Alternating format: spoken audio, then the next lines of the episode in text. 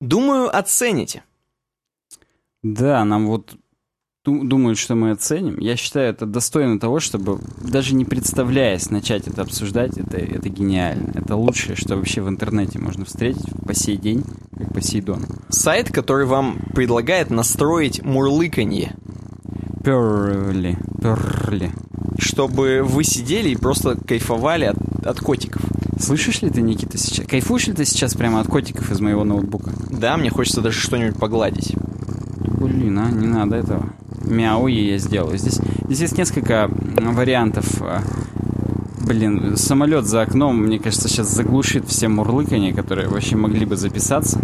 Но мы пытаемся записывать компьютер аудио отдельно. О, блин, Блин, ни хрена он громко мяукает. Мне кажется, сейчас все обосрались. Но я сделаю звукокоррекцию так, чтобы все хотя бы описались. Вот этот сайт, я так понимаю, сделал чувак, который стрессовал сильно.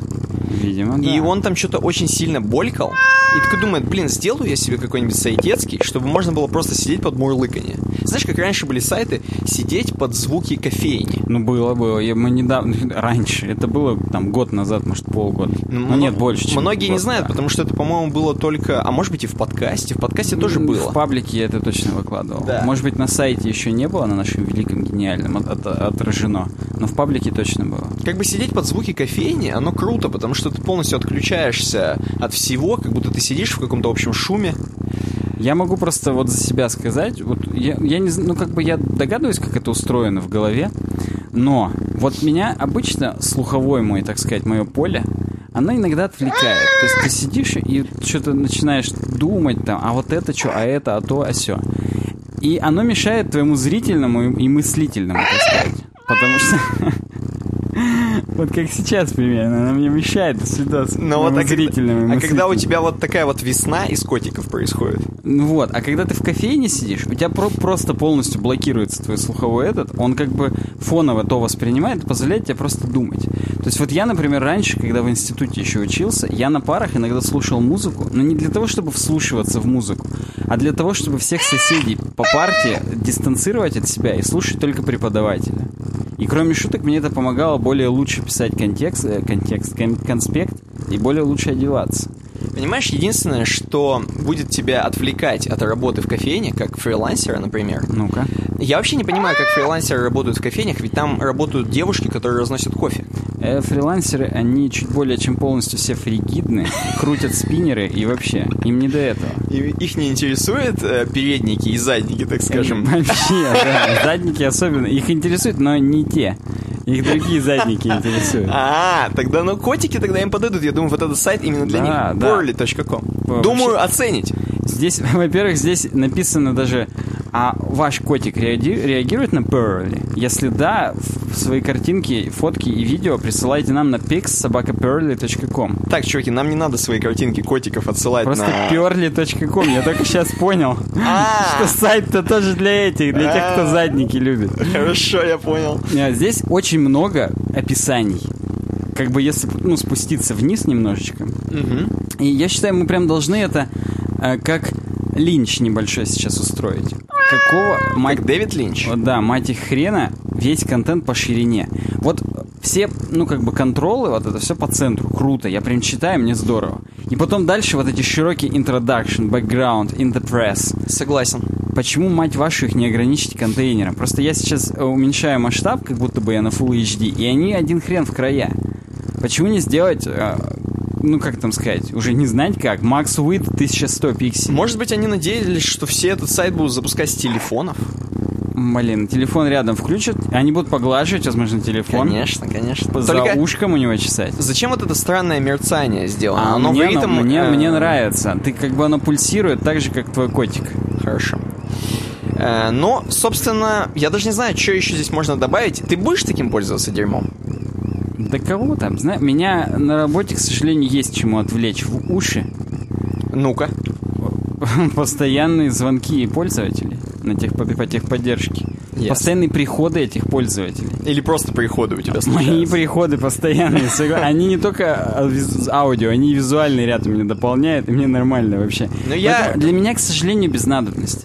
Я один какой-то сраный ролик про Сережу Мезенцева сегодня 40-минутный весь день посмотрел, и только в конце его досмотрел, просто когда уже реально никого не осталось в комнате. Мы с тобой договорились долго не обсуждать это дерьмо. Давай пойдем к главным темам. Меня просто забрало этот Purrli комп. Подожди, мы линч. Я не придумал тогда, что можно линч устроить. У них здесь лапки, как метка для улок и лишек, только вот для лишек. Вот это классно, вот это классно. И это, чтобы вы понимали, просто бэкграунд-имидж для каждой лишки. То есть есть, конечно, такое свойство, как list-style-image, но его никак нельзя спозиционировать нормально. Оно просто в верхнем левом углу будет, и все. И туда надо заведомо, так сказать, картинку, ну, подготовленную ставить. А вот просто как бэкграунд-имидж у каждой лишки, вот это нормально.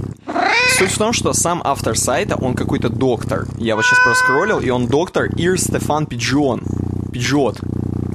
Он просто что-то, по-моему, это. Он реально голубич какой-то. Пиджин, да. Пиджин. Офигеть вообще. И у него есть Стефан Фиджин. Возможно, он еще и Стефан, во-первых, потому что ударение на «е». И, может быть, это даже и дама. И тогда это бы вообще все объясняло. Ну, контекст. Потому что если Purrli, то хотя бы дама. Да, да. Wasborn... Нет, там мужик седой. Ему уже лет 100 нахрен. PhD получил в 99-м еще. Мы не родились тогда, мы еще тогда спиннеры не крутили, когда он уже PhD получил. Вот, я как бы думаю, что... Кстати, написано еще, что generated for personal use only. Если мы будем продавать Purrli, то купите у нас Purrli, пацаны. Нас переть будут после этого, поэтому не стоит. Я считаю, что мы, может, оценить. Вот мы, может, оценили.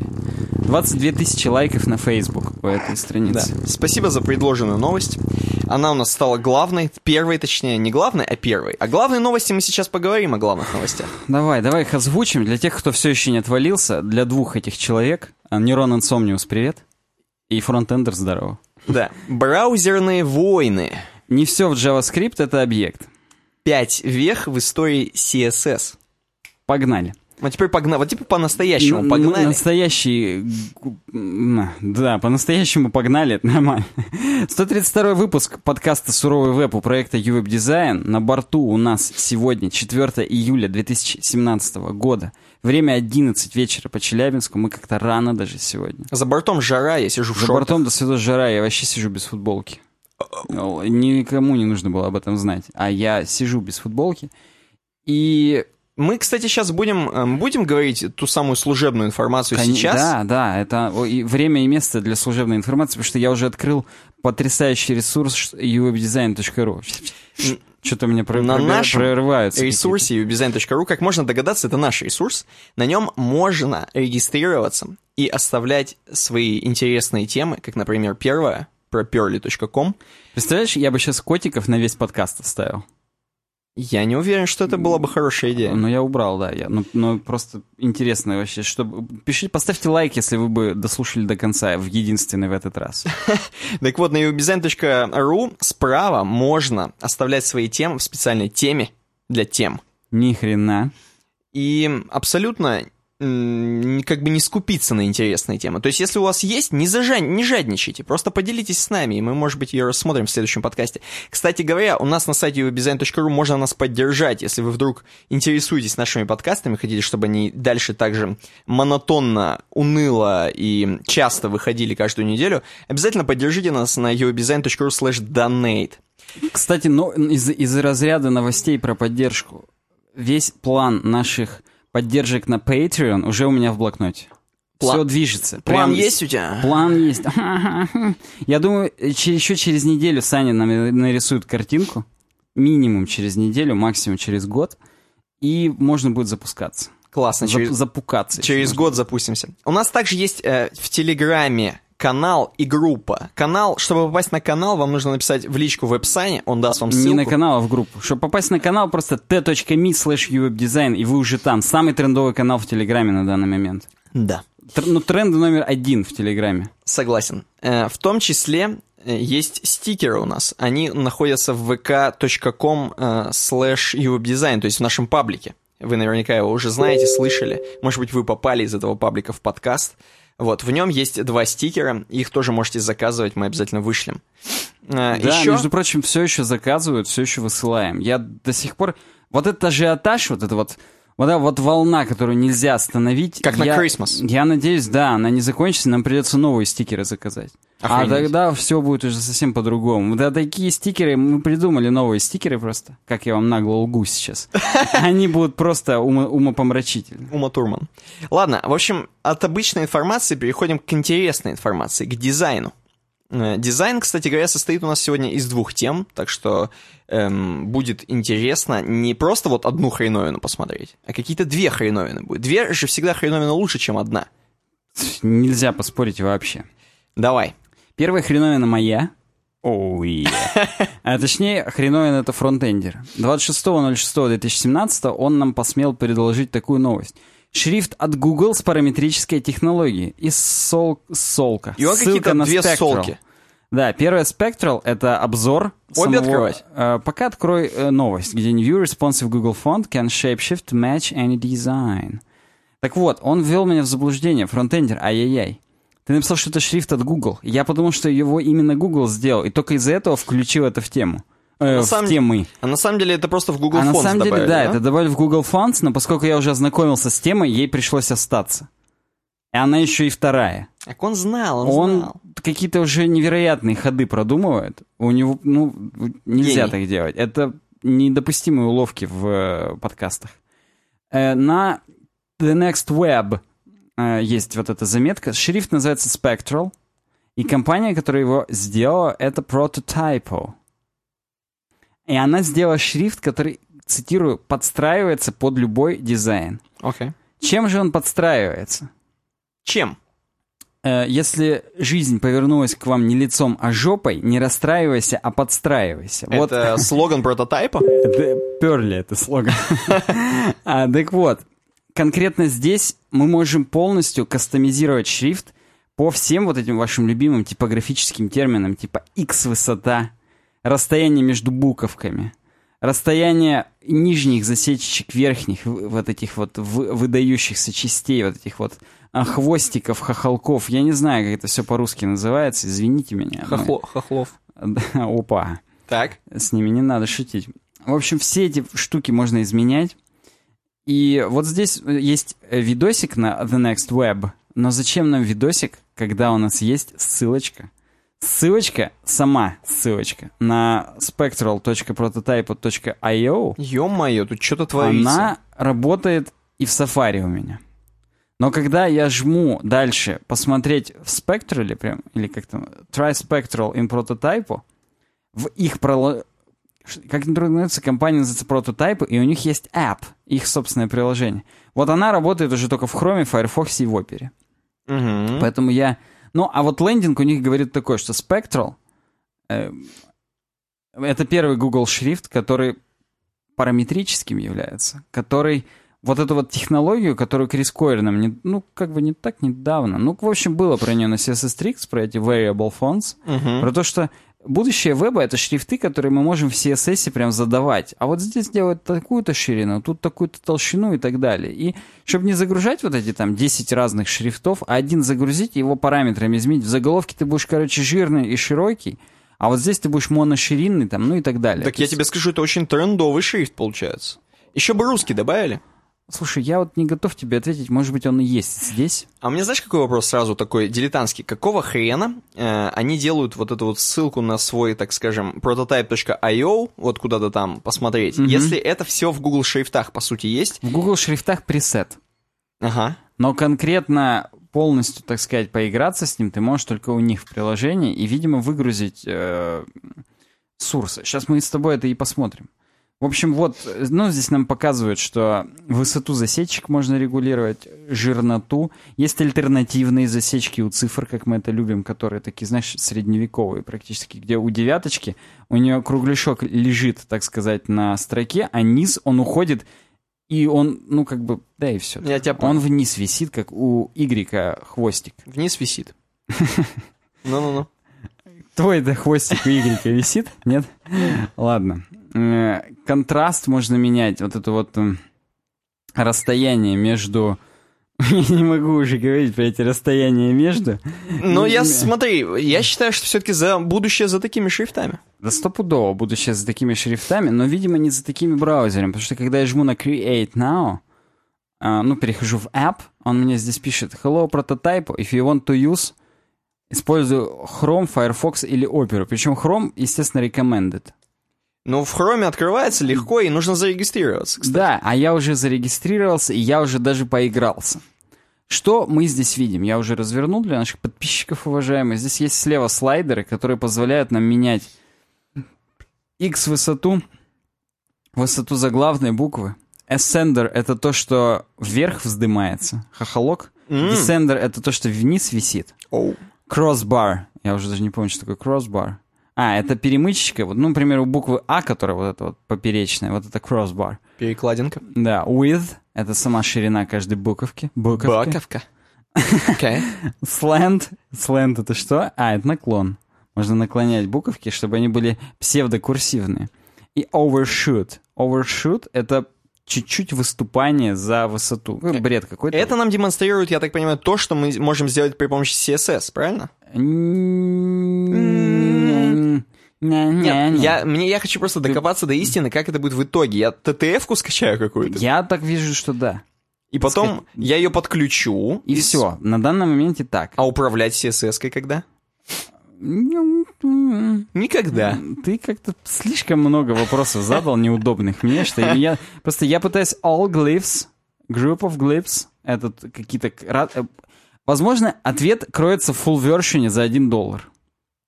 Причем, судя по тому, что... Я думал, это бесплатный Google шрифты. Вот, и че, в Google шрифте, повторюсь, пресет. Так вот, $1, значок доллара не впереди цифры стоит, а после нее.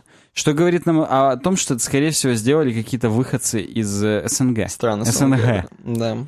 На самом деле, ну ладно, мы не будем делать этого в прямом эфире. У нас, кстати, прямой эфир. Я хотел посмотреть домен, на ком зарегистрирован, но уже как-то это долго. Я пытаюсь сейчас найти, где есть какие-то упоминания про то, как это будет в конечном счете. Так, здесь можно виды смотреть. Это три этих.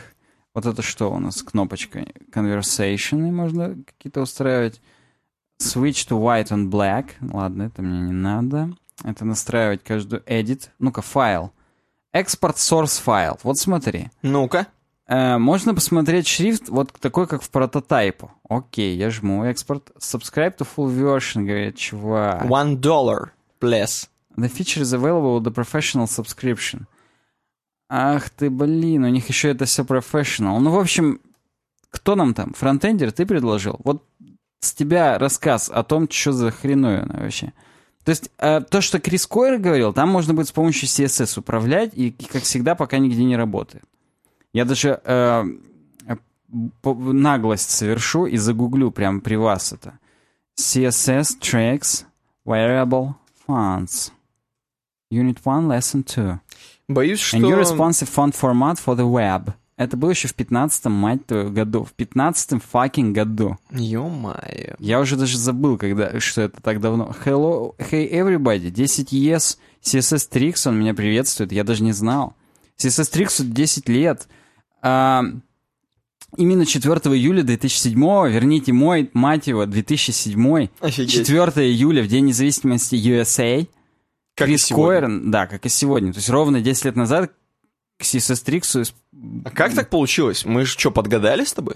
Слушай, как давай мы не будем наших карт раскрывать с тобой. Таро. Да, того, что никогда мы ничего не подгадываем, все само получается просто. Вот так звезды сошлись, чтобы мы именно сегодня этот подкаст записывали. Он сразу buy t-shirts нам предлагает. Вот шельмец, а? Прям. Согласен. Так вот, variable font формат.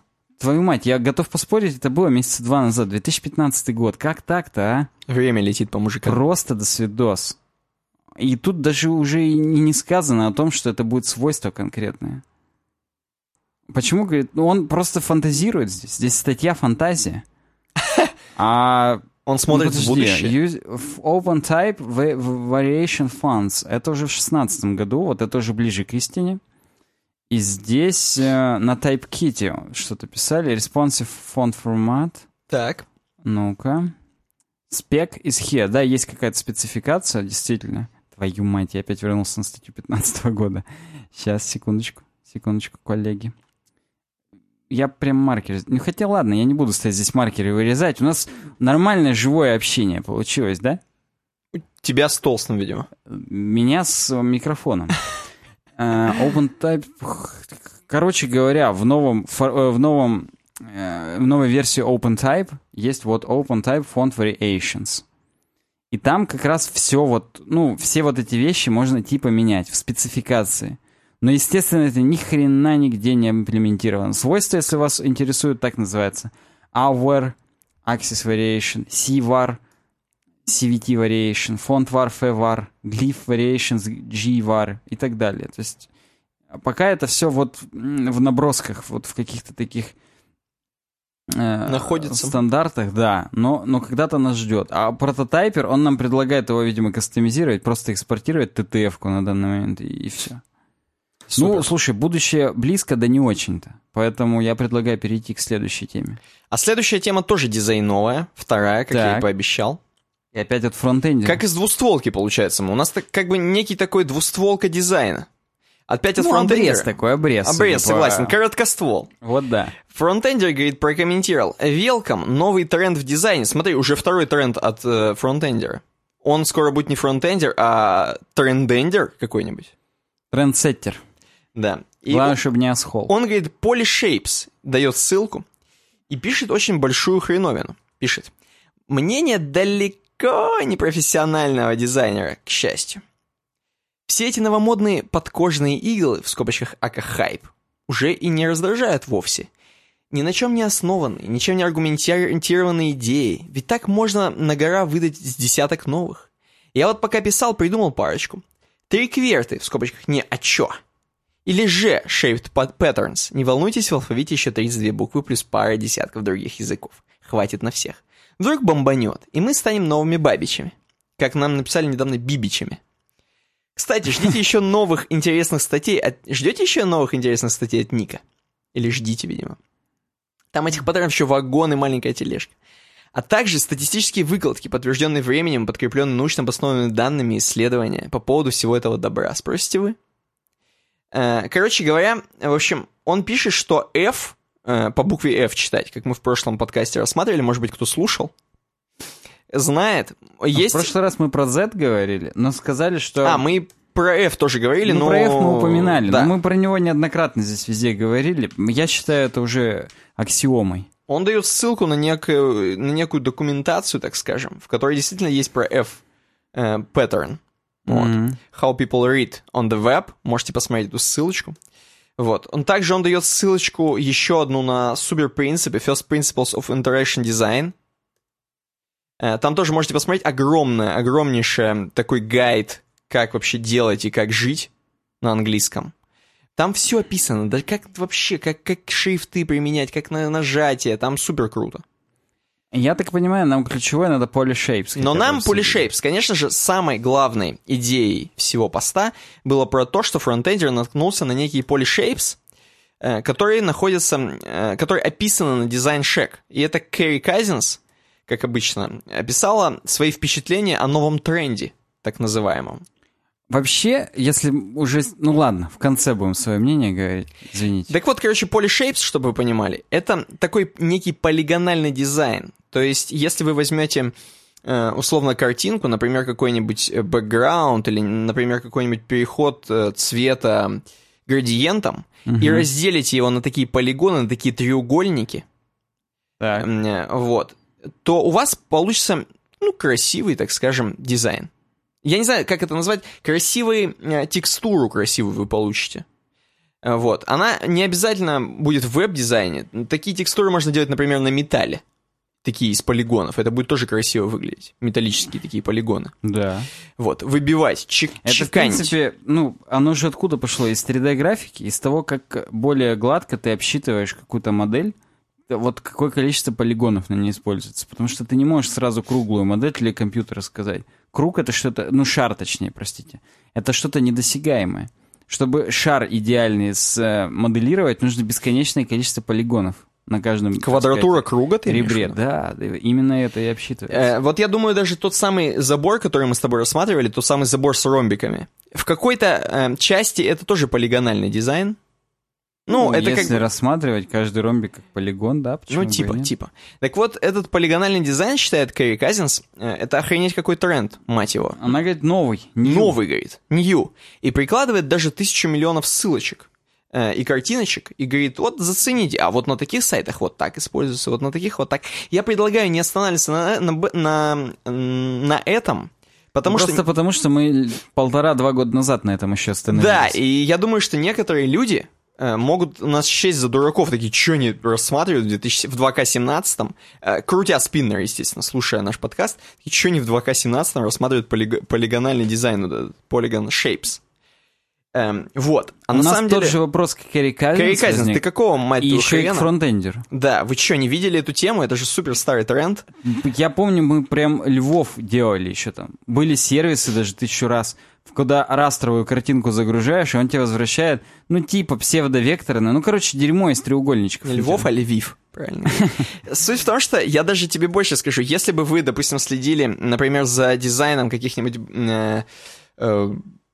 за дизайном вывесок, например, какой-нибудь Сочинской Олимпиады, там очень много где полигональные. Да, приколы. Мы тогда еще, опять же, это обсуждали, Сочи 2014. Конечно, конечно. Что вот, тогда это было реально тогда более или менее трендово, да. Да, там пацаны успевали, и как бы на вот этом хайпе полигональных дизайнов.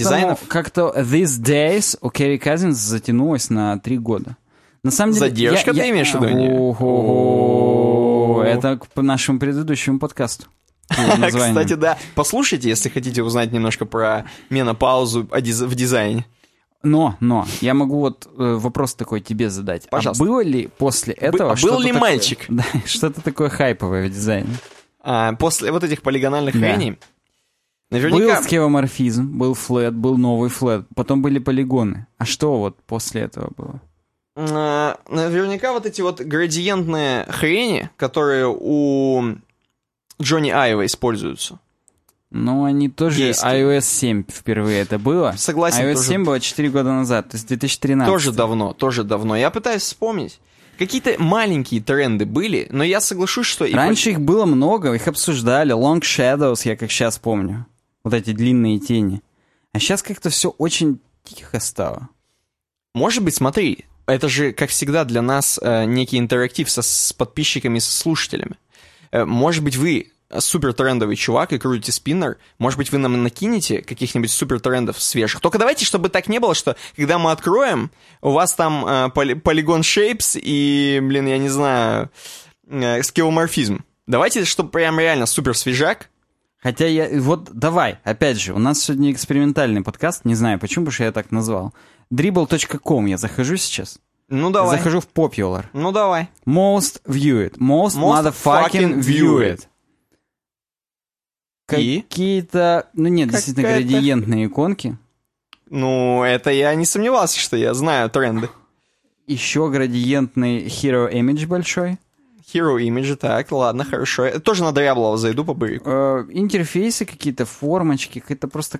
Круги. Помнишь, когда-то мы обсуждали, что круги — это новая тема? Ну, где-то месяца 4 назад. Кстати, круги везде добавили. Смотри, в Твиттере сейчас круги стали тоже. У меня до сих пор нету нового дизайна Твиттера, поэтому это сейчас троллинг был. Это сольно рано было.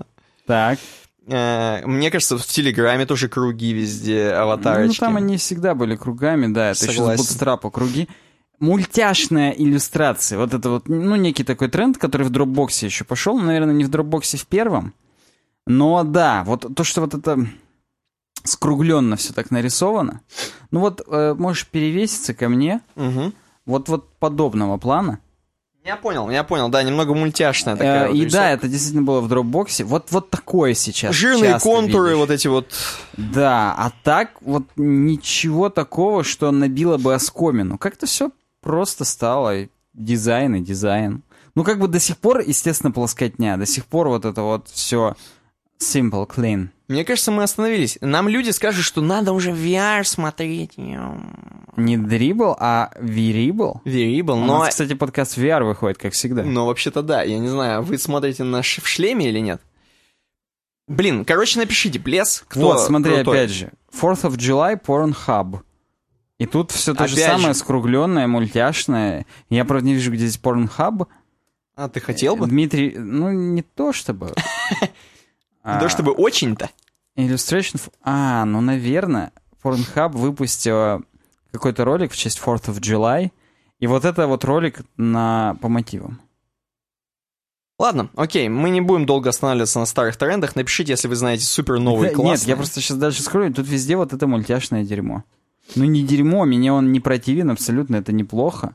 Но как-то остановились в развитии. Интересно, на что все переключились?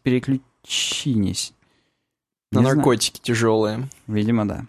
Дальше у нас светский блок новостей. Подожди, а про F и про то, что можно любое дерьмо хайпануть? Это было. Ну, в смысле, вот это мы будем комментировать? Я бы хотел. Я действительно согласен, что любое дерьмо можно сейчас хайпануть. Даже G-shaped. Даже H-shaped. Ух ты. Прям вот в форме десендера. Да не, ну Х это очень, на самом деле, классная тема, потому что там две как бы вот эти вот пересекающиеся хрени. А вот Ж это уже странно как-то. То есть мы будем всерьез, да? Ж, я могу тебе Ж-шейп также сказать. Вот открываем Telegram на мобиле. Ну-ка. У тебя сверху три точки. Слева это back, сверху это search, справа это настройки там канала, группы и так далее. И внизу у тебя три штуки. Слева это все, снизу это... Нет, слева это ми, снизу чат и справа это настройки. Ну, короче, что все они пересекаются в середине. Все они пересекаются в середине, где мемасики от юэб-дизайна. Да. Поэтому же шейп тоже уже... Смотри, мы прям на ходу можем хайпить все это дерьмо. Осталось только на медиуме пару статей написать про G-Shaped и станем новыми бибичами. Окей. Делать мы этого, конечно, не будем. Лайк, если ты бибич. Светские новости, господа. Мы их дождались наконец-то. Кстати, их достаточно много, но они все в какой-то момент будут про одно и то же. Но первая новость у нас, кстати, твоя, и она про Telegram опять же. Telegram, да, сообщил нам еще 30... Ты, кстати, говорил, что это круть. Да, 30 июня. Я говорил, что круть. Сейчас пытаюсь тебе объяснить. Давай. 30 июня нам еще об этом сообщили. Вышел Telegram 4.1. Ты, кстати, обновил? Да. Я тоже обновил. Это прям... Небо и земля. По сравнению с прошлым, Телеграмом 4.0 просто... So 2017 early. Early 2017. Знаешь что? Ну-ка, давай. Знаешь что? Ты представляешь сейчас Телеграм, насколько распиаренный? Да, я согласен. Мне все еще... Это, по крайней мере, у нас. Да. Я уверен, что в Америке никто не слыхом не слыхал, что Роскомнадзор кого-то там пытался что-то это, у них там не до этого. Они забили, да. Но, как ты думаешь все-таки, как они вообще живут? Как зарабатывают? Где монетизация в Телеграме? Мы с тобой задавались этим вопросом где-то год назад. И, видимо, по сей день, как Посейдон, задаемся. Возможно, террористы напрямую Дурычу платят, чтобы он не закрывал просто его. Понимаешь, там новая же функция появилась донатить. Есть. Bot Payments. Причем она давно уже не новая, сейчас просто Android Pay туда добавили, а по факту это уже было, возможно, с 4.0, возможно, там с 3 предыдущих. К примеру, Дурыч берет себе процент с каждого доната. Стопудово. Вот 18 мая это представили, Payments for Bots. Но согласись, это же как-то маловато для такой сети, как для такого мессенджера, как Telegram. Ну что там с каждого доната? Кто там донатит в Телеграме, кроме террористов? Вот именно. И наркоторговцев. Да. То есть оборот маленькой африканской республики уже у Дурыча в кармане. Это во-первых. Во-вторых, instant... Так, стоп. Ну, слушай, да, я... Ну, какие-нибудь стикеры платные. Да ну, нету, по-моему, они бесплатные. Да тем более там все быдляки всякой пользуются. Зачем нужны платные стикеры, если есть котейки? Согласись. В котором 30% это собаки по бреду. Давай, я уже вижу в этой новости очень классную картинку. От чего я... Да, я получал удовольствие от картинок, прям сильно. Давай. Во-первых, юзер — это Крис Койер. Я прям его узнал. Он, во-первых, высокий, во-вторых, лысый, в-третьих, бородатый. Слушай, я вижу другого человека. Ну-ка. Я вижу здесь полную команду лофт-блога. Например, слева есть один представитель, и лысый есть представитель. Первый представитель, он несет одежду. Для кого, простите? Мы с тобой менты. Не, нас с тобой... Вон, тебя уносят, вон ты ругаешься, тебя два админа уносят из лофт-блога. Так. А я это котейка, который слева сижу, вижу, просто и все с хвостом между ног. Ну давай, продолжай. А девушка это кто? Эйприл О'Нил? Просто, она тоже рыжая, тоже в желтом костюме. Ты имеешь в виду порнозвезда? Нет, она уже ушла, отошла от дел, мне друг рассказывал. Поэтому я имею в виду ту, которая с черепашки ниндзя. А вот старик там с шариками стоит, это кто? Это фронтендер, наверное, да? Хочу как-то смешать. Это Hide the Pain, Гарольд. Ну, кстати, да. Так вот, и Telegram 4.1 внес много изменений. Во-первых, t.me/uwebdesign. Канал uwebdesign Telegram. Все, это самый лучший канал в Телеграме на данный момент. Там легально. Даже лучше, чем канал бывший. Там все легально. Хотя, казалось бы, просто вот, ну, соперничать невозможно. Да. 10 000 мемберов теперь могут быть в супергруппах. Это что значит? Это значит, что в нашей супергруппе uwebdesign... В чатике, да? Да, ну да, в чатике. В котором на данный момент 200 с хреном человек. Может быть, я точно скажу. Может быть, уже 10 000. До этого, по-моему, был потолок 2000. Или 1000. Я думаю, что будет лагать очень дико. То, что будет компьютер дурача лагать, нас не волнует. У нас лагать не должно. Я считаю, что... Ну, не считаю, я уверен, что будет все равно круто. Мне кажется, будет жесть, если... 234 у нас в данный момент. Если будет 10к чуваков, из них 9500 онли-ридовцев и 500 человек активно спамить стикерами из котеек, из которых 30% собаки. Если хотя бы 10 из них будут донатить, я думаю, дурач справится с такими нагрузками. И только рад будет. Это как мой зять говорил, что был бы типа поток, так сказать, ну, спроса, а мы типа его удовлетворим хоть как. Хорошо. Не знаю, Витька когда-нибудь послушает это, узнает ли мы, что мы его цитировали, но я думаю, будет рад. Admin rights. Теперь мы можем админов дискретизировать, все правильно, по правам. Есть какие-то админы, которые могут только change group info делать. Есть какие-то админы, которые только delete messages и ban users. То есть есть чисто модераторы, есть супермодераторы условные, есть пинеры, те, которые могут пинить messages. Mm-hmm. А есть супер прям архи-мега-модераторы, которые могут добавлять новых админов. То есть это практически правые руки. Я тебе скажу, что да, Telegram-то, слушай, растет. Как... Такие же подправа теперь есть и для юзеров. То есть можно не просто забанить, а замьютить, например. Угу. Можно запретить кидать стикеры и гифки. Это очень полезная фича. В свое время, в лихие времена, когда у нас была открытая группа, слющ. Ага. Теперь можно наконец-то не говорить, берите ссылку у Сани Гончарова. Можно просто заходить, просто жить. Ты имеешь в виду, если что? Потому что если что, его замьютят просто и все. И никто не будет ничего. Так надо тогда общедоступную ссылку сделать. Надо выходить из подполья. Хотя было-то уютно, согласись, все тебе писали в веб-сайне. Ты знаешь, я же не чуваки с первой фотки, два представителя. Мне чего вот это писали, мне не писали. Мне лучше бы мне и не писал никто. Отлично. Так, еще что можно... Можно запрещать читать сообщения. Вот это, представляешь, можно send messages, а читать нельзя. Как он будет сидеть в пустом чате?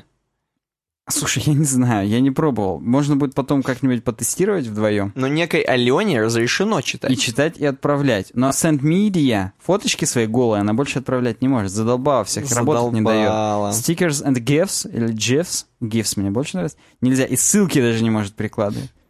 Представляешь, ссылки — это прям вообще кастрация. Ну да, да. Ну... С ботами то же самое. Админ ботов можно сделать, наконец-то. Угу. Представляешь, бот, который просто банит тех, кто пишет слово «кек». Или «капс». Не дает... Ну, я не знаю, как «капс», насколько можно там как-то дифференцировать. Но тех, кто пишет слово «кек», конкретно можно сразу мьютить. Кек.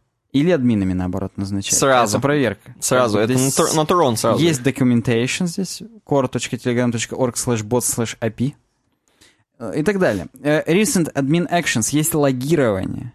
Можно смотреть, кто из админов что делал. Уже когда вот бюрократия прям полная, будет написано, что такой-то хрен удалил сообщение. Такое-то сообщение он удалил. Или такой-то хрен, например, Павел Дуров замьютил Алену. Шай. Да. Как бы все варианты. Кроме этого, возможность шаринга изменилась. Теперь как в WhatsApp. Можно галочками отметить, что в несколько мест сразу расшарить. Вот ты-то, Никита, я не знал, а утром, когда я еду на работу и кидаю ссылочки из Твиттера к нам в конфу в маленькую, ага. Я это делаю с помощью меню «Расшарить». Я жму «Поделиться», выбираю Telegram, выбираю наш чатик и улетает. Теперь я могу... Через приложение Твиттера, что ли? Да, из приложения Твиттера я это делаю. Теперь я могу не только к нам в чатик отправить, но и куда-нибудь еще там, в uwebdesign канал, например. Подпометить двумя галочками и приписать сразу комментарий. Приписать комментарий — это, кстати, круто. Потому что иногда, когда я хочу что-то сказать, мне приходится альт-табаться, что называется, в Телеграм, дописывать и идти дальше в Твиттер. А теперь я могу, не заходя в Телеграм, уже писать «Ха-ха, кек». Ха-ха, кек. И ты сразу админ. Да, я, во-первых, сразу админом становлюсь. Во-вторых, вы хотя бы знаете, что вот тут надо ржать, тут орнуть, а тут что-нибудь еще. И Android Pay наконец-то добавили в ботах, которые принимают пейменты. Окей. Вот такое. Telegram стал каким-то спиннером, одним большим. Что не может не радовать. Ладно, окей, это мы поговорили. Кстати, самое смешное, такой постскриптум небольшой. Добавили настройки прокси в Data and Storage. Угу. Теперь можно, говорит, защищать себя, продолжать себя цензурить. Точнее, цензурные штуки. Все. Я сейчас как Киревич, лед из газа, ну там погодные дела, вот здесь, ну, антицензурные дела. Вот free speech. Короче говоря, Telegram Team, она прям жгет напалмом. Мне нравится. Я люблю Telegram. Это такой самобытный, крутой проект, и я очень надеюсь, что тот факт, что Роскомнадзор от него отстал, ничем нам не грозит. Если вы понимаете, о чем я. Да. Дальше у нас блок новостей. Дальше самое интересное. Самый интересный блок новостей, который вы и хотели. С Хабра сразу статья. Эту статью, много букв, написал Solar Security. Некое такое сообщество. Какое-то творческое объединение, мне кажется. Да, некое творческое объединение, которое занимается, как нетрудно догадаться, безопасностью. IT-безопасностью. Так.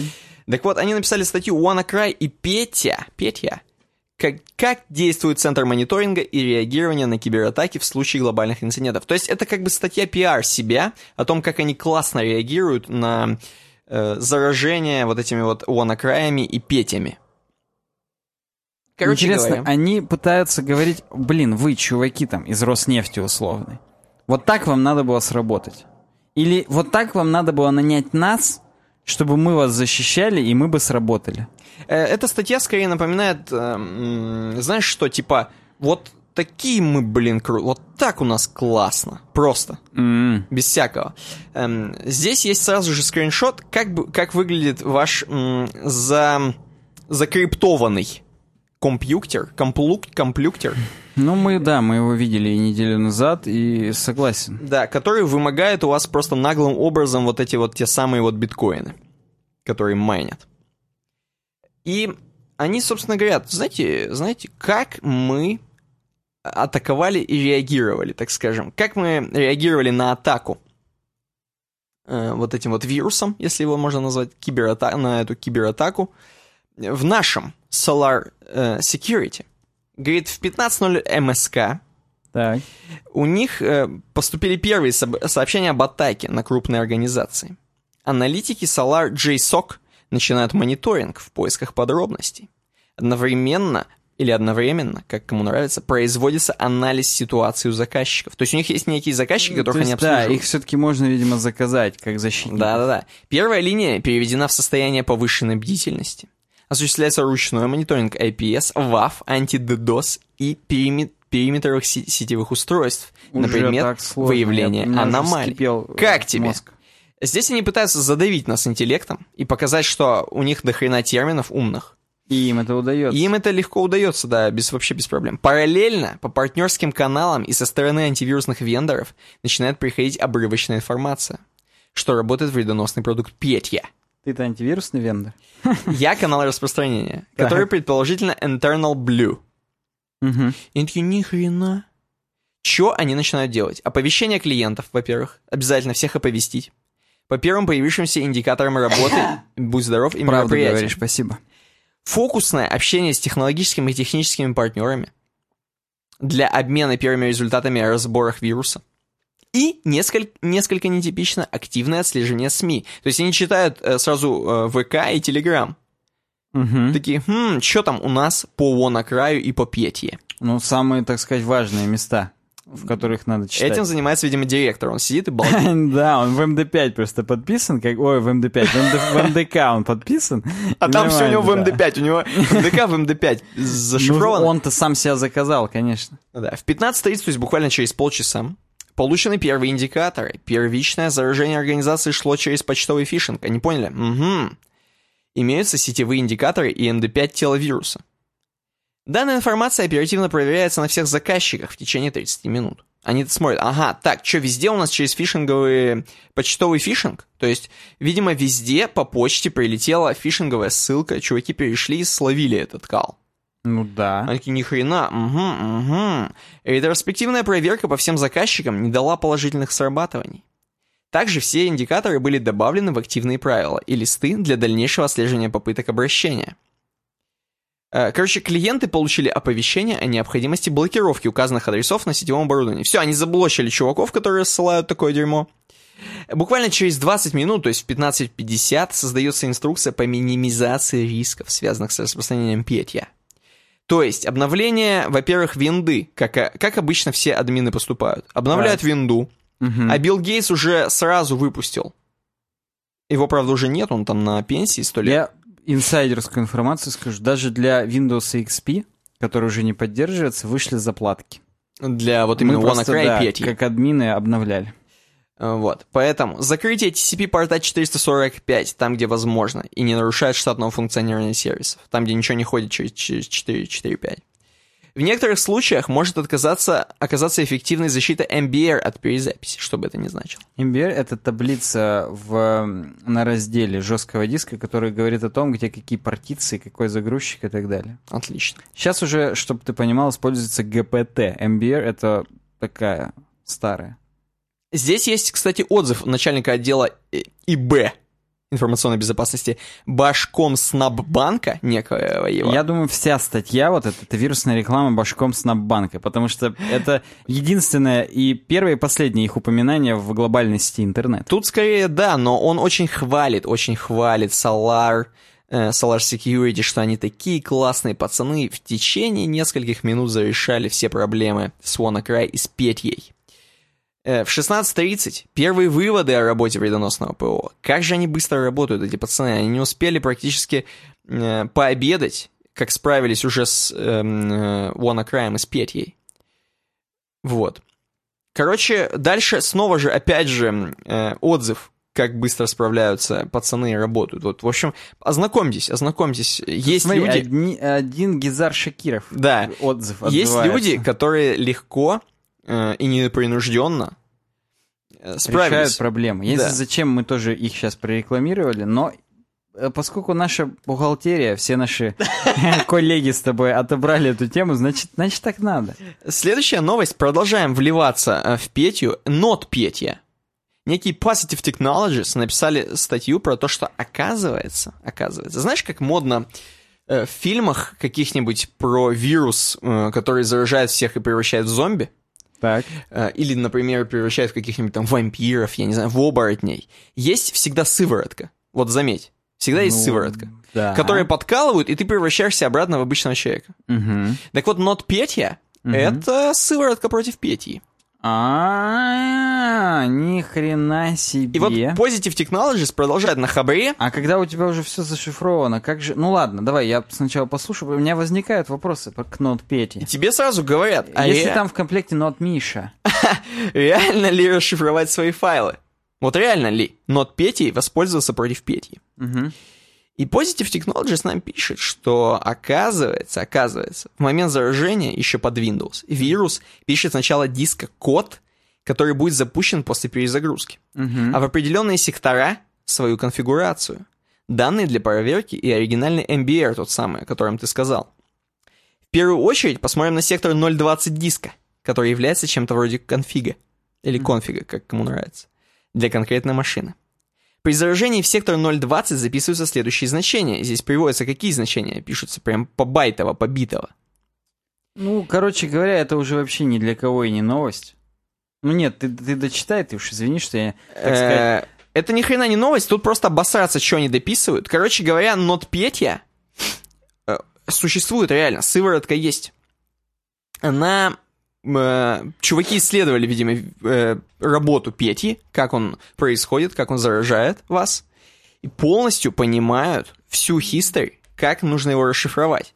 декриптить, как это называется. Так сказать, повернуть вспять. Да. Здесь все представлено, все данные, и NotPetya реально работает.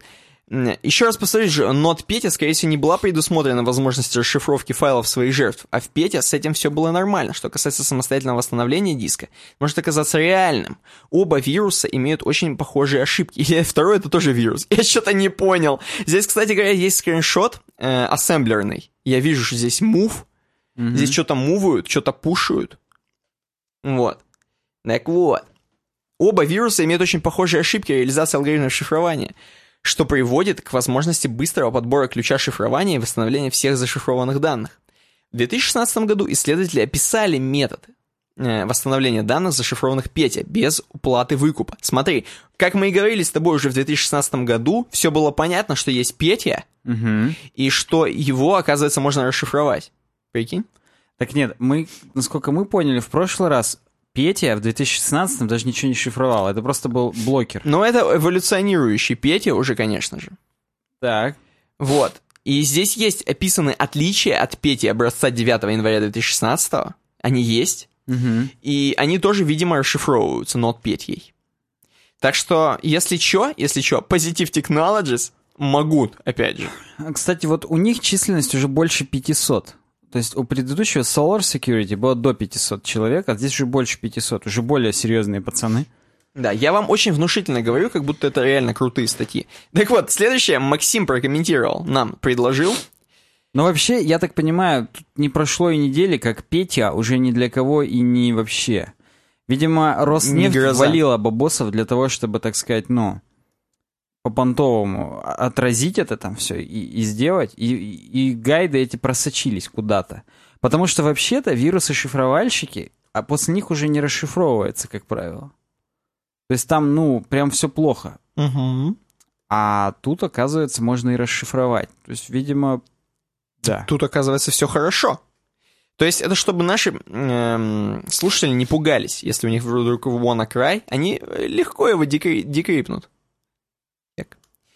Следующее от Максима, который прокомментировал. 1 июля в России меняется законодательство о персональных данных. Сильно вырастут штрафы. Это касается владельцев сайтов и агентств, которые сайт разрабатывают и обслуживают. Насколько я, говорит, понимаю, это будет касаться вообще всех форм на сайте.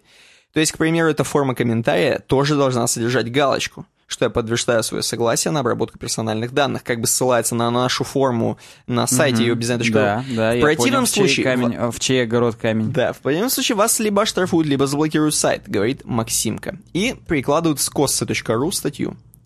Кстати говоря, несколько подкастов назад мы говорили с тобой, что пацаны из государства уже хотят взяться сильно за яйца за вот эти формы, которые собирают личные данные. Так. И, собственно, что нужно правильно оформлять эти формы, как бы это ни звучало. Вот я почему эту тему добавил? Потому что, во-первых, мы информируем наших подписчиков, у кого где-то есть формы, кто-то делает формы. Чё, вам лень галочку добавить? Пусть она даже не решает ни хрена, никто же не проверит. Сделайте чекбокс с надписью и все. А теперь уже реально вопрос к Никите, надо это делать вообще или нет? Реально прям будет действовать, будут проверять или как? Или все-таки последуем ему совету, добавим, что как бы она же есть, пить не просит, проверять не будут. Есть, пить не просит, с одной стороны. С другой стороны, это дополнительное действие от пользователя. Может быть, некоторые люди хотят побольше конверсии, так сказать. Ну да, но видишь, если это будет наша суровая реальность, так скажем, то уже хошь не хошь, а будешь не гош. Я замечаю, что на многих серьезных американских сайтах есть такая галочка. Я больше тебе скажу, мы когда фрилансили с... Калининграда, так скажем, мы везде это делали. Вот. Возможно, мы это делали просто для солидности. Я не оспаривал, так сказать, решение дизайнерское. Uh-huh. Но я-то делал еще и хранение этого. Если мы говорим о WordPress, я в юзер-мету записывал, что у каждый юзер с тем-то, uh-huh. с тем-то, тем-то согласился, и Поэтому... Сделайте. Я думаю, что сильно не надорветесь, зато, может быть, вас не оштрафуют. Так вот, на Kossi есть заметочка такая, достаточно большая, кстати говоря. Что нужно знать о персональных данных, чтобы не заплатить 300 тысяч рубасов штрафа? Никто же не хочет 300 тысяч, правильно, заплатить? Вообще никто. Но здесь что говорят? Если только ты не покупаешь себе новенькую ферму на GTX 1070-х. С 1 июля, когда произойдет серьезное ужесточение законодательства в области персональных данных, которое затронет владельцев сайтов и агентств, как раз будет самая жесть. То есть уже началось, уже 3 дня подряд идет. Уже 3 дня подряд как могут нас оштрафовать, надо срочно делать. Так вот, почему важно для диджитал-рынка? Роскомнадзор отдельным блоком проверяет интернет-сервисы, сайты и мобильные приложения, а также договоры и взаимоотношения с разработчиками сайта и рекламными агентствами. Вот. Здесь есть, кстати говоря, фоточка, точнее, сканчик об пунктах, которые, я так понимаю, касаются, кого касается. Вот эта хреновина. Если ничего не делать, то ваш клиент или попадет благодаря вам, или проверка может затронуть лично вас. То есть, представь, ты можешь подставить своего клиента, если ты не сделаешь данные требования, не выполнишь роскомнадзоровские.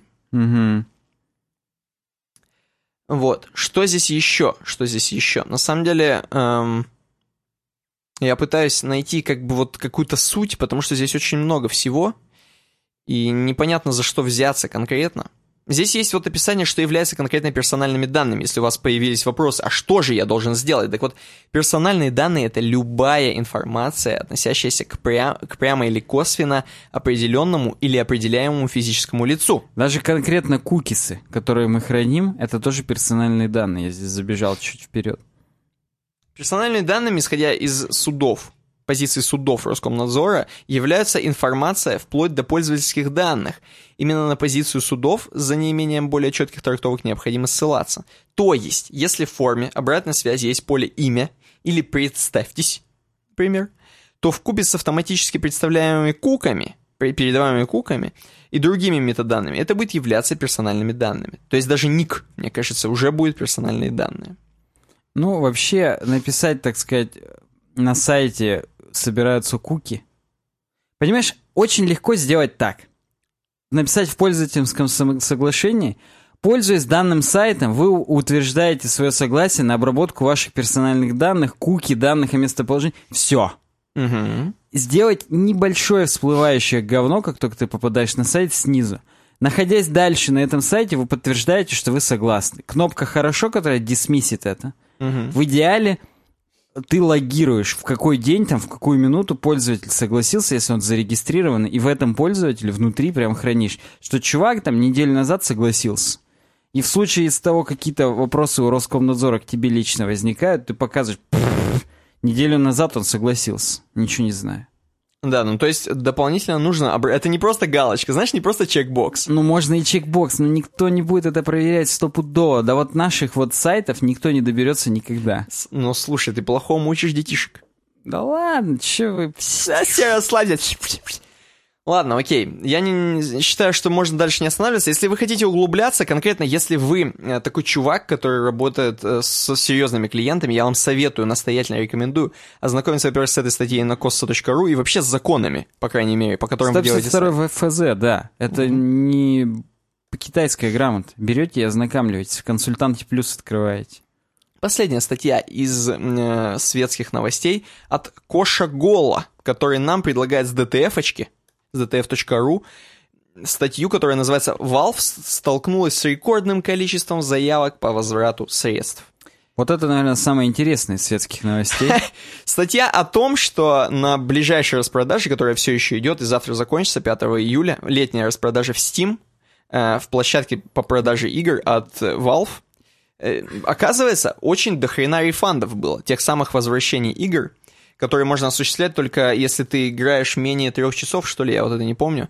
Менее 3 часов, по-моему, и, соответственно, вот этот рефанд, вот это вот количество попыток, или, точнее, количество даже случившихся событий возвращения денег оказалось просто огромное, просто превышающее именно с той самой распродажи. Как только распродажа поступила, чуваки напокупали дерьма, видимо, которое им не понравилось. Еще и по скидкам. Еще и по скидкам. И решили его, оп, и быстренько вернуть.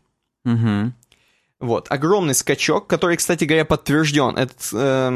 Вот этот вот график был составлен чуваками, как бы third-party чуваками, но он подтвержден Valve, что реально у нас был огромный скачок по рефанду, по возврату средств за игры купленные.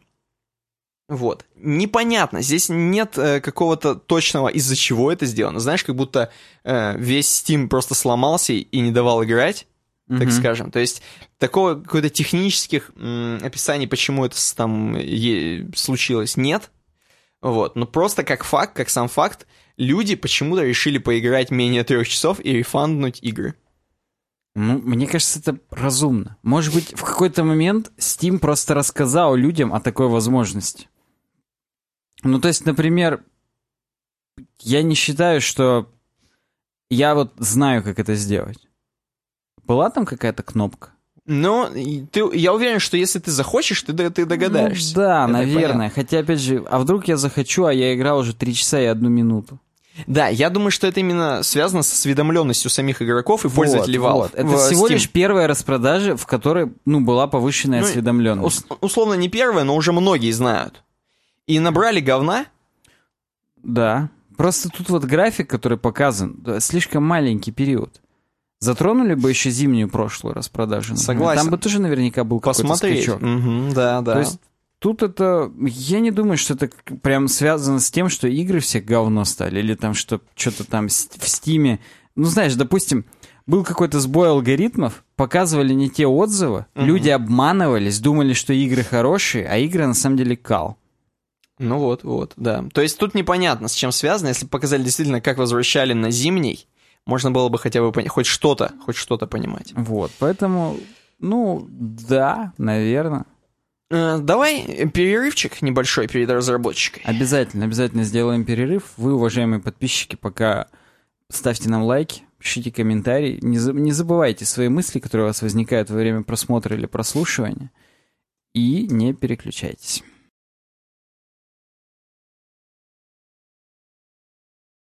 Мы снова в эфире.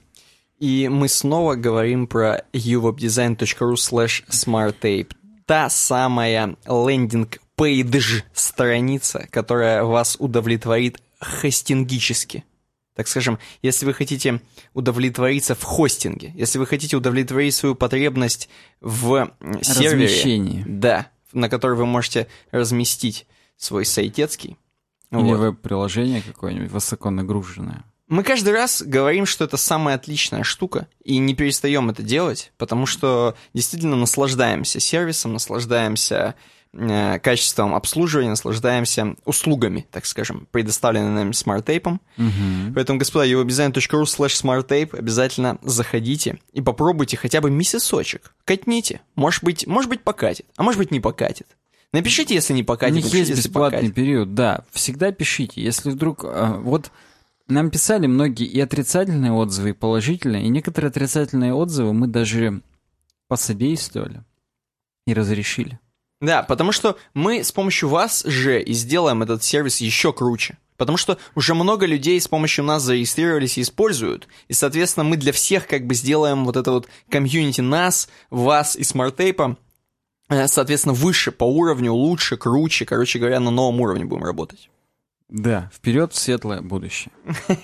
Короче, еще сейчас тема из разработочки моя, предложенная нейроном инсомниусом, гением, который слушает с первого подкаста наши подкасты. Я вообще не знаю, как это возможно. Как он не блеванул на первом подкасте, где мы первые 30 минут обсуждали Инстаграм Анны Седоковой. Да, это первый выпуск. Где еще по бреду... Нет, ты чё, мы Анну Седокову и потом обсуждали еще. Мы короче, вырезали случайно, во-первых, кусок у нас... пропал, именно первый пропал. Подкаст, да. Пилотный выпуск, кусок сразу же пропадает. Сразу же пропадает, потом сразу же Седокова с Инстаграмом. Да. И вообще, супер IT новости. Короче, Нейрон Сомниус говорит нам: браузерные войны, когда Netscape встретил Microsoft. Первая часть истории в переводе Дмитрия Монанникова. Мы посмотрим обе части, потому что первая часть истории, наверное, Нейрон Сомниус приготовил эту новость к следующему подкасту, чтобы мы, знаешь, по частям это разбивали, но нет смысла, потому что будет как бы история не закончена. Возможно, даже когда он ее предлагал, второй части еще не было. Вот он предлагал в 20 числа. А вторая часть появилась... Блин, мне лень искать. Ну нет, ладно, не лень. Перевод появился 20-го же. А оригинал появился... Ну-ка. Я сейчас посмотрю. Просто, возможно, Нейрон Инсомниус задумал, чтобы мы только одну часть рассматривали, он перестанет нас слушать вообще после этого. Короче, будет две. Браузерные войны, часть первая, когда на Netscape стоял Microsoft. На самом деле, очень тривиальная и очень такая, знаешь, выкупаемая статья и финал ее. Но не финал, а, так скажем, как вот эти две стороны. Война же это обычно между одной и второй стороной, правильно? Так вот, вот здесь вот есть две стороны. Я про войну знаю только одно. War. War never changes. Ну вот здесь, да, война никогда не меняется. И вот также вот эта вот браузерная война, которая началась уже в 90-х, как и все войны, как мы знаем, да, война будет между двумя, как сказать-то, нельзя сказать, что корпорациями, а между такой свободной какой-то частью, такой небольшой конторкой и большой корпорацией. Вы сейчас сразу догадаетесь, о ком идет речь, потому что в 95-м году чуваки, Марк Андрессен, и еще один чувак, второй, я не вижу где, Джим Кларк, видимо. Видимо, Джим Кларк. Они, короче, объединились. Они уже такие были опытные чуваки в сфере IT, так скажем. Если ту эпоху можно вообще назвать IT как бы сферой тогда. Ну, слушай, тогда все закладывалось. Тогда вот пионеры IT-рынка делали то, с чем нам приходится... жить, мириться или радоваться сейчас. Поэтому я отдаю им должное и уважение. Молодцы. И они сделали как бы просто на энтузиазме, так скажем, сделали первый браузер. Просто по прикольчику. Тогда вообще никто не верил в интернет. А ты знаешь, как сейчас сделать какой-нибудь спиннер с встроенным телеграммом? И все такие будут думать, знаешь, блин, ну типа... Прям сразу со встроенными террористами. Да. Типа, ну это же не взлетит. Вот, и также думали тогда, они просто сделали по кайфухе, сделали браузер, ну, можно было ходить в интернеты. Они причем, сделали... важна пометка коммерческий браузер. Коммерческий. И коммерческие браузеры были долгое время, я скажу позже, раскрою все карты, до какого браузера все браузеры были коммерческие. Так вот, Netscape, тот самый, о котором мы слышали, блин, Netscape, старая тема, короче. Вот два чувака американских сделали, и... они долгое время просто сидели и балдели, как бы. Назывался он первоначально Mosaic, а потом стал известен как Netscape Navigator. Да, балдели такие, думают, классненько, здесь очень много всяких небольших фактов о них написано, но они знали, что за ними придут, они знали. И в какой-то момент, это, по-моему, если честно, если я сейчас это скажу, мы шагнем сразу во вторую статью. Но давайте немножко посмотрим, как выглядел Netscape на скриншоты. Вот покажи скриншот Netscape, где welcome, первый, да? Welcome to Netscape. Нет, это уже это не чуть самый, ниже, это чуть ниже. Так. Да, здесь вот какая-то, опять же, первая страница. Которая... proto.netscape.com. Я прям попробую туда зайти. Попробуй. Есть ли она, жива ли она все еще? Как мы видим здесь... Нет, она не жива, я попробую просто netscape.com. Ну-ка. И там что-то открывается. Он меня на AOL.com просто редиректит, и там сразу Путин. О, нормал. Угу. Так вот, Netscape начинался вот именно с этого супер олдскульной темы, как мы понимаем, как мы видим, здесь все очень такое, как бы, брутализм полный. CSS-ки практически очень нет. Несглаженные шрифты, вот это мне бросается в глаза, да. В силу того, что разрешение, видимо, тогда было, желало быть много лучше. 640 на 480, да. Я думаю, в максимум. И очень зашакаленная, как мы сейчас любим это говорить, фоточка, вот этот JPEG-чик, который там приложен. Вот, чтобы, видимо, все быстрее грузилось в те годы. Возможно, это даже гифка 256-цветная, а не JPEG-чик. Ну вот, короче, Netscape Navigator, который начал развиваться немножко и начал, так скажем, выходить в люди, начали люди пользоваться. И понимаешь, в чем дело? В какой-то момент, как я и сказал, они знали, что к ним кто-то придет, создатели Netscape. Это причем уже Netscape Navigator 2.0, а в самом начале был скриншот самого... Хотя нет, 2.0.2 тоже, но абсолютно разный интерфейс. То есть там были крупные такие кнопки, back, forward, home в самом начале, а здесь дальше уже... Ну, обычный файл, edit, view, go и так далее.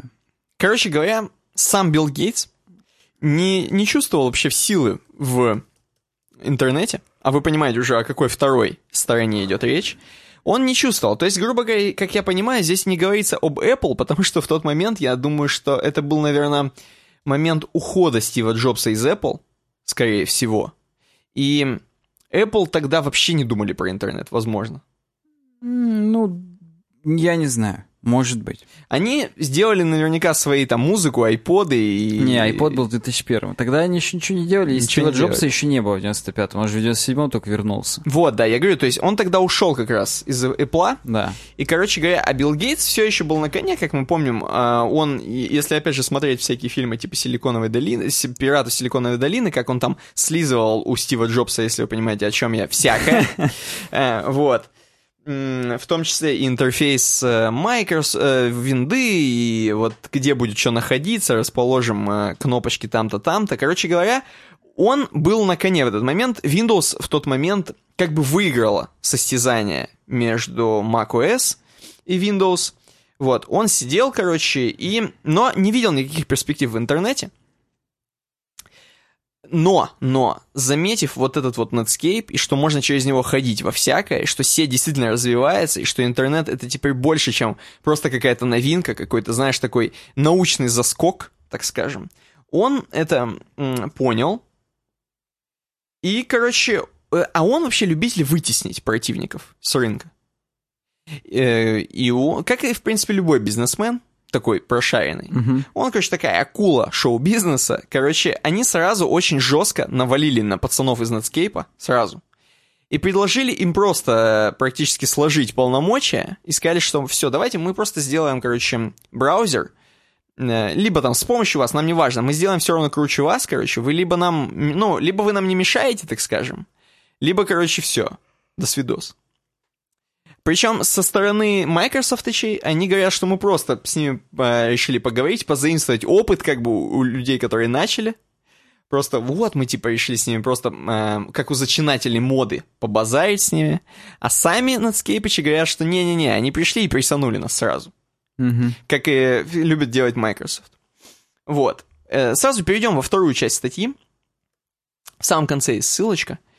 Вот, перевод второй части статьи. Короче говоря, они... Поначалу IE был далеко не впечатляющим. То есть сразу Microsoft не смогли врубиться в рынок.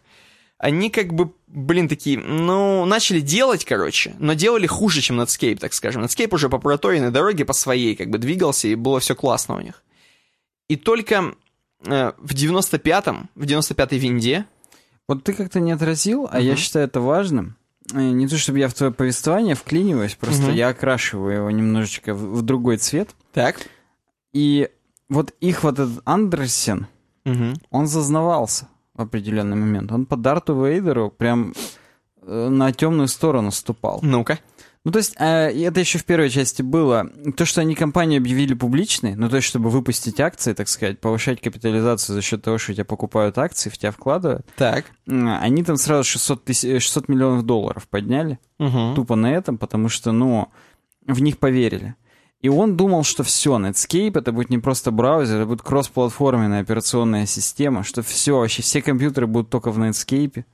Он уже грезил мечтами и всяким. Да, он грезил всем этим. И я думаю, что вот в этом и кроется то, что нет сейчас такой компании, как Netscape. Может быть, есть какие-то... Ну, как бы браузера так точно нету. Потому что он не держал нос по ветру, он, видимо, пребывал до определенного времени в собственных иллюзиях, несмотря на то, что задел у них был довольно-таки большой.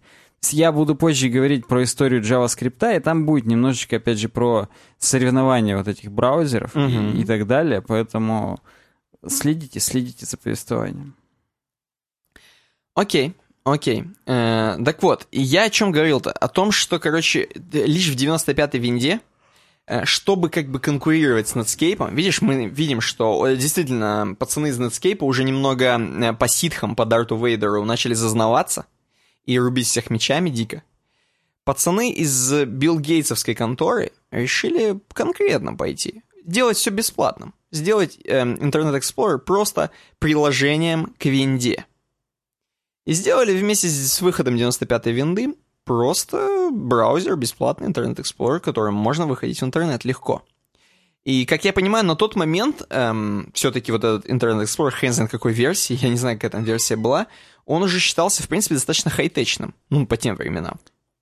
Здесь, кстати, написано, что 7 декабря, когда они решили сделать бесплатным, это годовщина Пёрл-Харбора. И Билл Гейтс не случайно выбрал эту дату, просто в этот день СМИ готовы, так сказать, распространять. Вот, да. И именно тогда он решил это сделать, чтобы вот, ну, хайпануть Маленечко. Ну, короче, да. Он тоже знал, кстати. Он тоже эффективный менеджер был. Ну, так...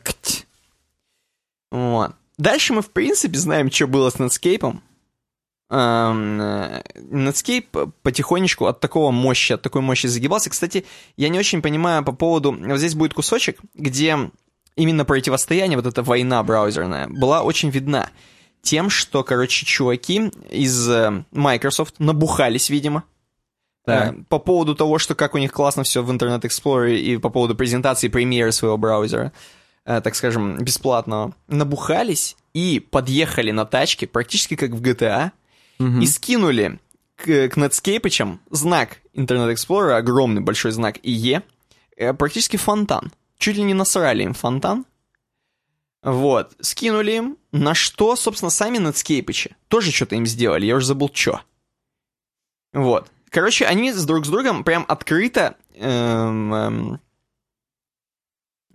выступали против друг друга. Вот. Тем не менее, Netscape, естественно, не выдержал этого всего. Я так понимаю, что они каким-то образом относятся к Mozilla. Люди, которые Mozilla основали, многие из них выходцы из Netscape Communications, или как там их компания называлась. Ну вот. В том числе, например, Brendan Eich, который придумал JavaScript. Но, видимо, в любом случае, всегда людям, особенно в интернете, всегда есть люди, которые хотят некой свободы от корпораций. Это всегда есть. Да, есть вот эти вот лихие, как мы их, мятежные духом мы их называем. Да, мятежные духом чуваки, которые любят знакомиться с WannaCry поближе, и которые любят Darknet и всякое такое. Вот эти люди, они всегда любят свободу, всегда любят какие-то разработки, исследования, поэтому, собственно, Firefox очень сильно так выжил и поднялся на своем Firebug и т.д. и т.п., потому что он был очень сильно под разработчиков заточен изначально. Слушай, мятежный, я думаю, важно отметить, что в четвертом, например, Netscape Navigator был набор инструментов, его назвали Netscape Communicator, в котором были инструменты для электронной почты, IRC и новостей. Wow. Представляешь, IRC целый встроили в браузер. Ну, электронную почту, ладно, то есть как бы у Mozilla тоже потом этот Thunderbird появился, отдельный клиент для почты. А вот IRC и новости — это прям круто. И многие, естественно, встретили «Ура, ура, круто, все в одном месте». Угу. А кто-то, наоборот, решил, что вот теперь-то браузер раздутый, громоздкий и жрет, наверное, целые там 32 мегабайта оперативки, которые лимитом являлись в тот момент. Там 32 гигабайта, я думаю, было на жестком диске. Вот. Короче говоря, вот такая история. Я даже не знаю, если честно. Были вот, когда Google начали делать свой Google Chrome... Да, будет, это же где-то у меня будет, по-моему. Вот, то есть как они вырубились? Это, представляешь, нужно рынок-то было под себя подминать. Да, что-то вот здесь написано. Microsoft заплатили, например, большим веб-порталам, таким как AOL, чтобы подтолкнуть пользователей к IE. Угу. Чисто сверху всплывающее говно, а лучше всего просматривается в IE. Тем более, что именно тогда, вот в этот период, и появились вот эти пометочки в футере. Лучше всего просматривается с Netscape, лучше всего просматривается с Internet Explorer. Причем раньше не были лишены смысла, потому что не было никаких стандартов, ни CSS, ничего. И там реально надо было адаптировать под каждый из этих двух браузеров. Угу. Так вот, иронично то, что Microsoft платила AOL за то, чтобы подтолкнуть пользователя к IE. И сейчас, когда заходишь на netscape.com, попадаешь на AOL. Ну, это значит, поработили. Видимо, они так их... Большая рыба Гувер их сожрала просто, и все. Ну, это страшно, если честно. Хорошо, что они хотя бы в Mozilla выжили, согласись.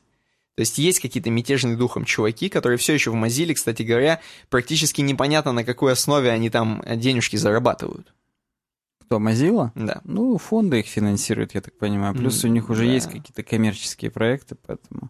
В том числе и реклама. Ну, у них есть много всяких других сервисов, типа, как знаешь, раньше почтовый клиент мозиловский был, вот этот вот. Да-да-да, он и сейчас есть. Thunderbird или как-то. Да-да, есть, я про него уже упоминал. Да, да. Вот. Короче говоря, вот такая вот браузерная война была в 90-х. Я думаю, можно переходить к следующей новости. Я пытаюсь посмотреть, где здесь сам конец сказан. Да, в ноябре 1998-го Netscape был продан AOL за $4,2 миллиарда. Instagram, насколько я помню, купили за 6, WhatsApp за 2 миллиарда. Так что Netscape еще неплохо, так сказать, продался. Хотя, казалось бы, что там продавать? Ну, какие-то наработки, но... Ну, видимо, да. Это был конец эпохи, как выяснится, начало конца. Netscape продолжал выпускать новые версии своего браузера долгие годы. Но по мере того, как их приоритеты смещались в сторону корпоративного программного обеспечения, браузер страдал. В конце концов, Microsoft захватил почти полный контроль над рынком. Я это сейчас сказал, знаешь, как вот... в Fallout. Ваши действия повлекли за тем, что такое-то поселение полностью было уничтожено, и все упоминания о нем были развеяны по радиоактивной пустоши. Вот здесь примерно то же самое. Билл Гейтс развеял все упоминания о Netscape Navigator, но мы-то помним, что называется. Да. Я, кстати, залайкаю обе вот эти вот русские статьи для Дмитрия Мананникова, которые он перевел. Нифига. Все. Вот как-то я посчитал нужным. Хотя, конечно... Ну и чаны перевелось. Почему разнообразие браузеров полезно для веба, объясняет Питер О'Шоннесси из команды Samsung Internet. Это тоже не Ron & Somnius, только уже, ну, где-то, я так думаю, 2 неделями позже. То было 20 июня, а здесь 3 июня. Это уже другой Insomnius некий. Уже не тот, конечно, не тот, что мы знаем. Более взрослый. Не тот, который с первого выпуска все подкасты посмотрел, а уже переродившийся. Ну-ка. Эта статья уже, можно видеть, что залайкина мною. Питер О'Шоннесси, такой вот практически О'Хеннесси, написал нам статью, почему именно... Сбился я. Короче, он создатель браузера Samsung Internet. Че за браузер? Мы с тобой уже, между прочим, в нашем подкасте обсуждали. Дефолтный браузер на андроидах самсунговских. Ну. Чтобы ты понимал, это, опять же, ну, как водится, форк Chromium. Так. Но, вот, например, этот Питер, он говорит, что... Вот вы все думаете, фу, опять очередной форк Chromium, какого хрена? А если вы, говорит, посмотрите релиз-ноуты Chromium и pull-реквесты, то наша самсунговская команда так-то до хрена над ним работает. То есть мы, как бы, говорит он, полноправные форкеры Chromium, потому что мы имеем право его форкать. Потому что мы вносим в него большие... вклады. Да. Кстати, кроме меня, эту статью залайкил еще и Крис Койер. Я среди 230, в том числе и Криса Койера. Самого? Я прям на острие атаки нахожусь, как хип-хоп-маньяки. Так вот, и на самом деле он нам здесь говорит о том, что должно быть до хрена браузеров. Потому что вот... Есть, говорит, такие цитаты. Давайте попросим Microsoft перестать работать над Edge'ем, и все будет круто. Давайте просто все поставим Google Chrome. Я, говорит, вот вчера увидел этот твит, и я, говорит, все еще не понимаю, почему люди вот так думают. То есть, говорит, я могу встать на их место? Да, звучит в теории прикольно. Меньше тестить, меньше какой-то неконсистенции, меньше багов. То есть, все выловлено в одном месте. Но, во-первых, вы забываете про юзеров. Ну, то есть юзеры, у которых реально там закладки в Firefox-овском браузере сохранены. Mm-hmm. И как бы не хотят они в Google Chrome перенести. Но даже если, допустим, какой-то вот, как вот, когда создаешь Apple ID, или там, когда только активируешь Apple телефон, он предлагает из андроидов все перенести. Ты вводишь свою Google учетку, у тебя уже все контакты так, как будто ты айфоном и пользовался все это время. Вот даже если предоставят какую-то утилиту безболезненного перехода на Google Chrome, все равно будет не очень, потому что еще Стив Джобс в 2004 сказал, а какой, говорит, смысл будет фокусироваться на своем продукте, на том, чтобы сделать его лучше, если нет конкуренции? Ни хрена себе. Ну, то есть можно будет просто забить хрен, сидеть, и у тебя все равно будут покупать, потому что ты один. С одной стороны, да. Но с другой стороны, был же человек, который хотел всю планету захватить. Кто? Да это неважно. Ну, был такой, в 40-х там. Вот. Этот? И, казалось бы, он же хотел лучше сделать. Типа. Ну, для себя. Вдруг, если бы, допустим, Chrome захватил всю планету... Так. Вот. То было бы только лучше. Не было бы. Они бы начали стагнировать. Ладно. Он пытается нам дальше это пояснить. Ну, давай. Я просто, знаешь что? Это же тема, получается, перекликается с той, где чувак хотел отказаться от Chrome. Помнишь? Да. Это все больше людей об этом говорят, и да. Пожалуйста. Так. И вот здесь он хвастается, что на самом деле мы, говорит, до хрена для Chromium-то делаем. Не надо, говорит, нам говорить. Например, мы очень активны в имплементации сервис-воркеров, веб-платежей и веб-VR. Ну, допустим. А есть такие вот технологии, как WebVR. Это самые популярные технологии на данный момент. Вкладывают прям в топовое, прям на острие. Возможно, опять же, если бы наш подкаст выходил не просто в VR, как сейчас, а в WebVR, все бы развернулось совсем по-другому. Мы еще не достигли таких технологий. Даже заплатить некому, чтобы такое нам сделали. Еще просто попросту только вот в Samsung интернете бы работало. А на этих людей мы никак не ориентируемся. И вообще, говорит, есть Диего некий, я не знаю, тут ссылка на него. Диего Марадон. Диего Гонзалес. А, окей. А тоже Samsung Developer Advocate. Его коллега. Как он сказал, что мы, говорит, разрабатываем не для разных браузеров, мы разрабатываем для веба. Ну, вот такая вот умная фраза. И поэтому, если вы мечтаете о том, что есть всего один движок для рендеринга, то, говорит, вы просто... не понимаете, что технологии, они вот такие вот долгоиграющие, они разношерстные, и нужно видеть прочтение разных людей на эти технологии. Ну вот условно. Есть какая-то спецификация WebVR текстовая.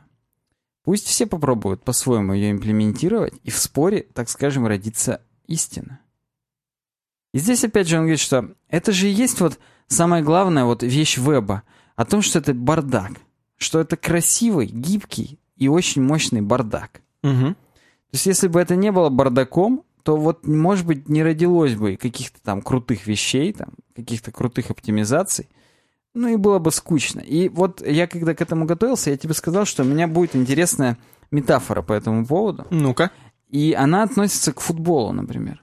Угу. То есть, вот в Кубке Конфедерации, который уже закончился, ввели такое нововведение, простите за тавтологию, как видеоповторы для судей. Угу. И это полное говно, на мой личный взгляд. Так. Футбол потерял свою изюминку. Ну, нельзя... об этом ты говорил или в прошлом подкасте, или в позапрошлом. Да? Но продолжай. Вот дерьмо, я повторяюсь. Как так? Я думал, я помню точно. Да никто не помнит все равно, кроме нейрона инсомниуса. Вот. Футбол потерял свою изюминку, и нельзя уже больше... Просто, когда судья не увидел офсайд, и наша сборная проиграла, сказать, ну, это футбол, чё, так бывает. Уже все, нету этой фразы «это футбол».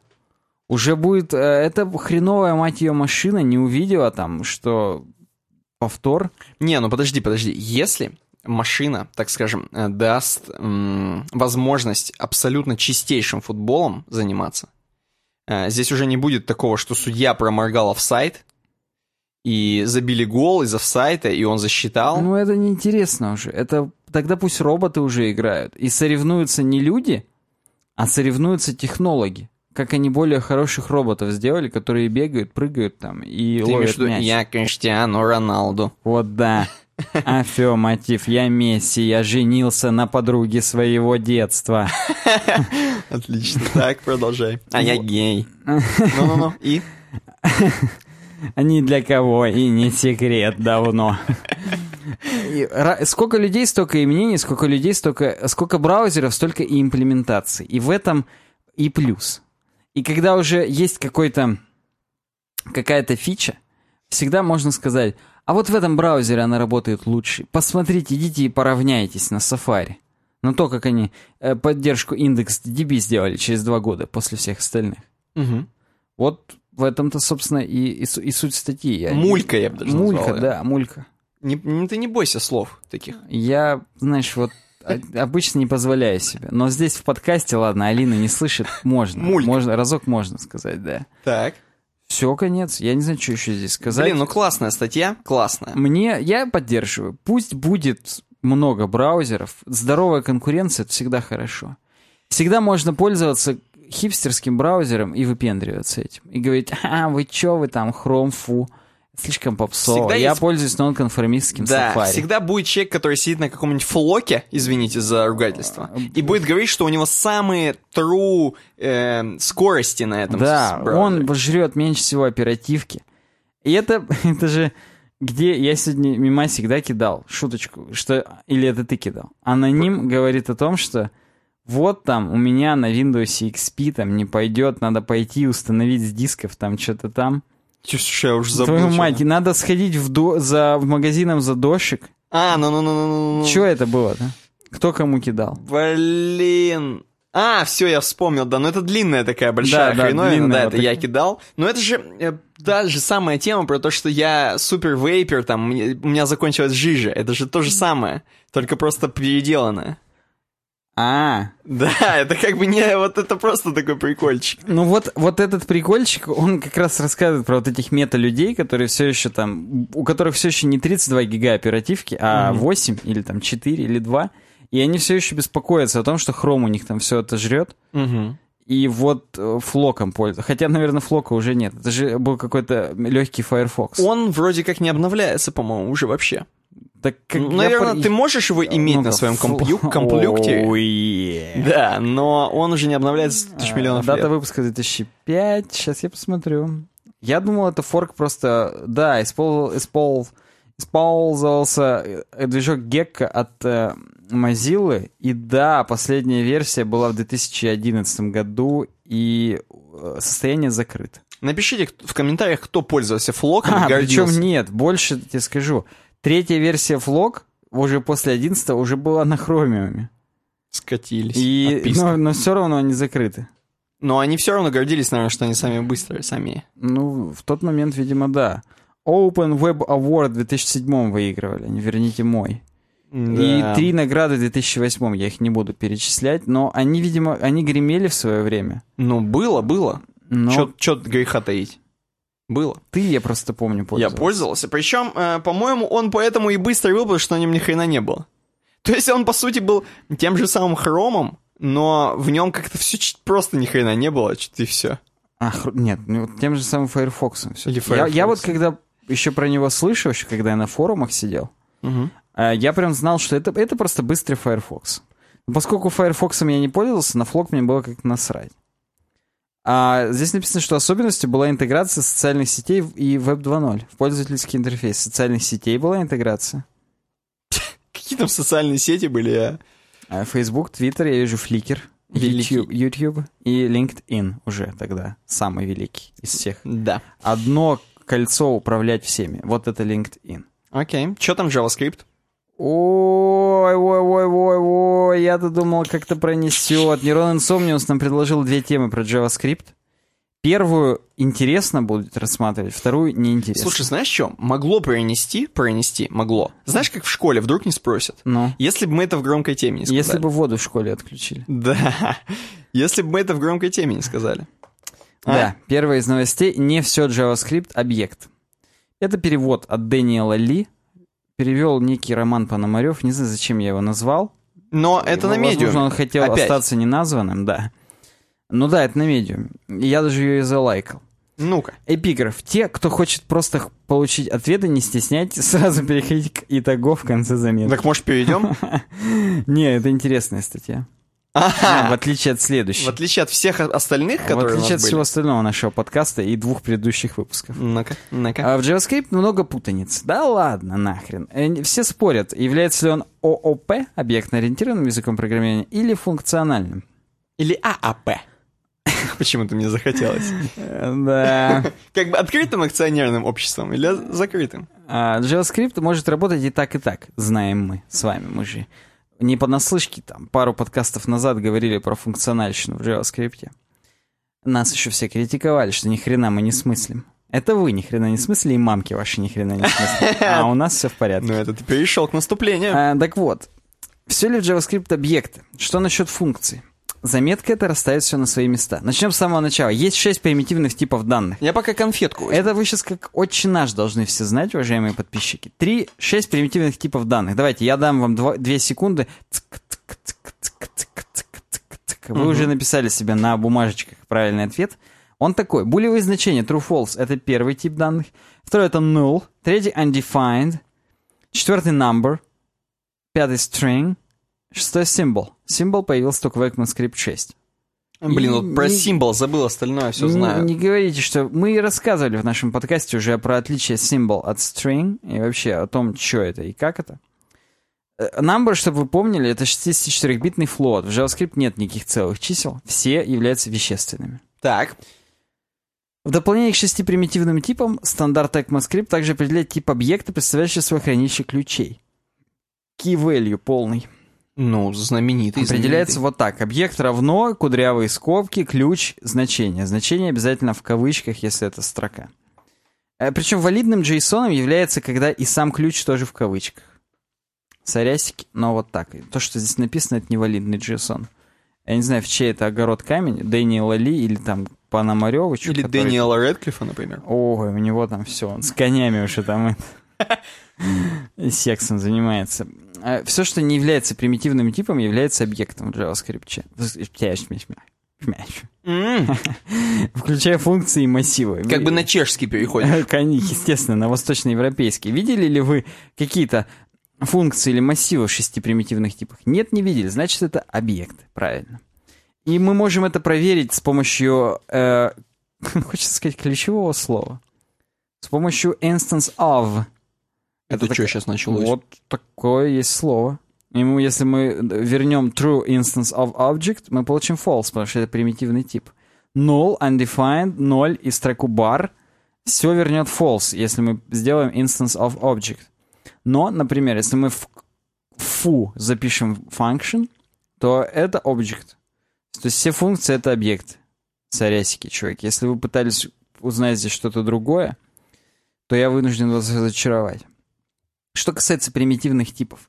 Они не имеют метода... Я не могу. У меня как-то прожечка. У тебя сбивается. У меня вырывается. Да, я как-то прям вот...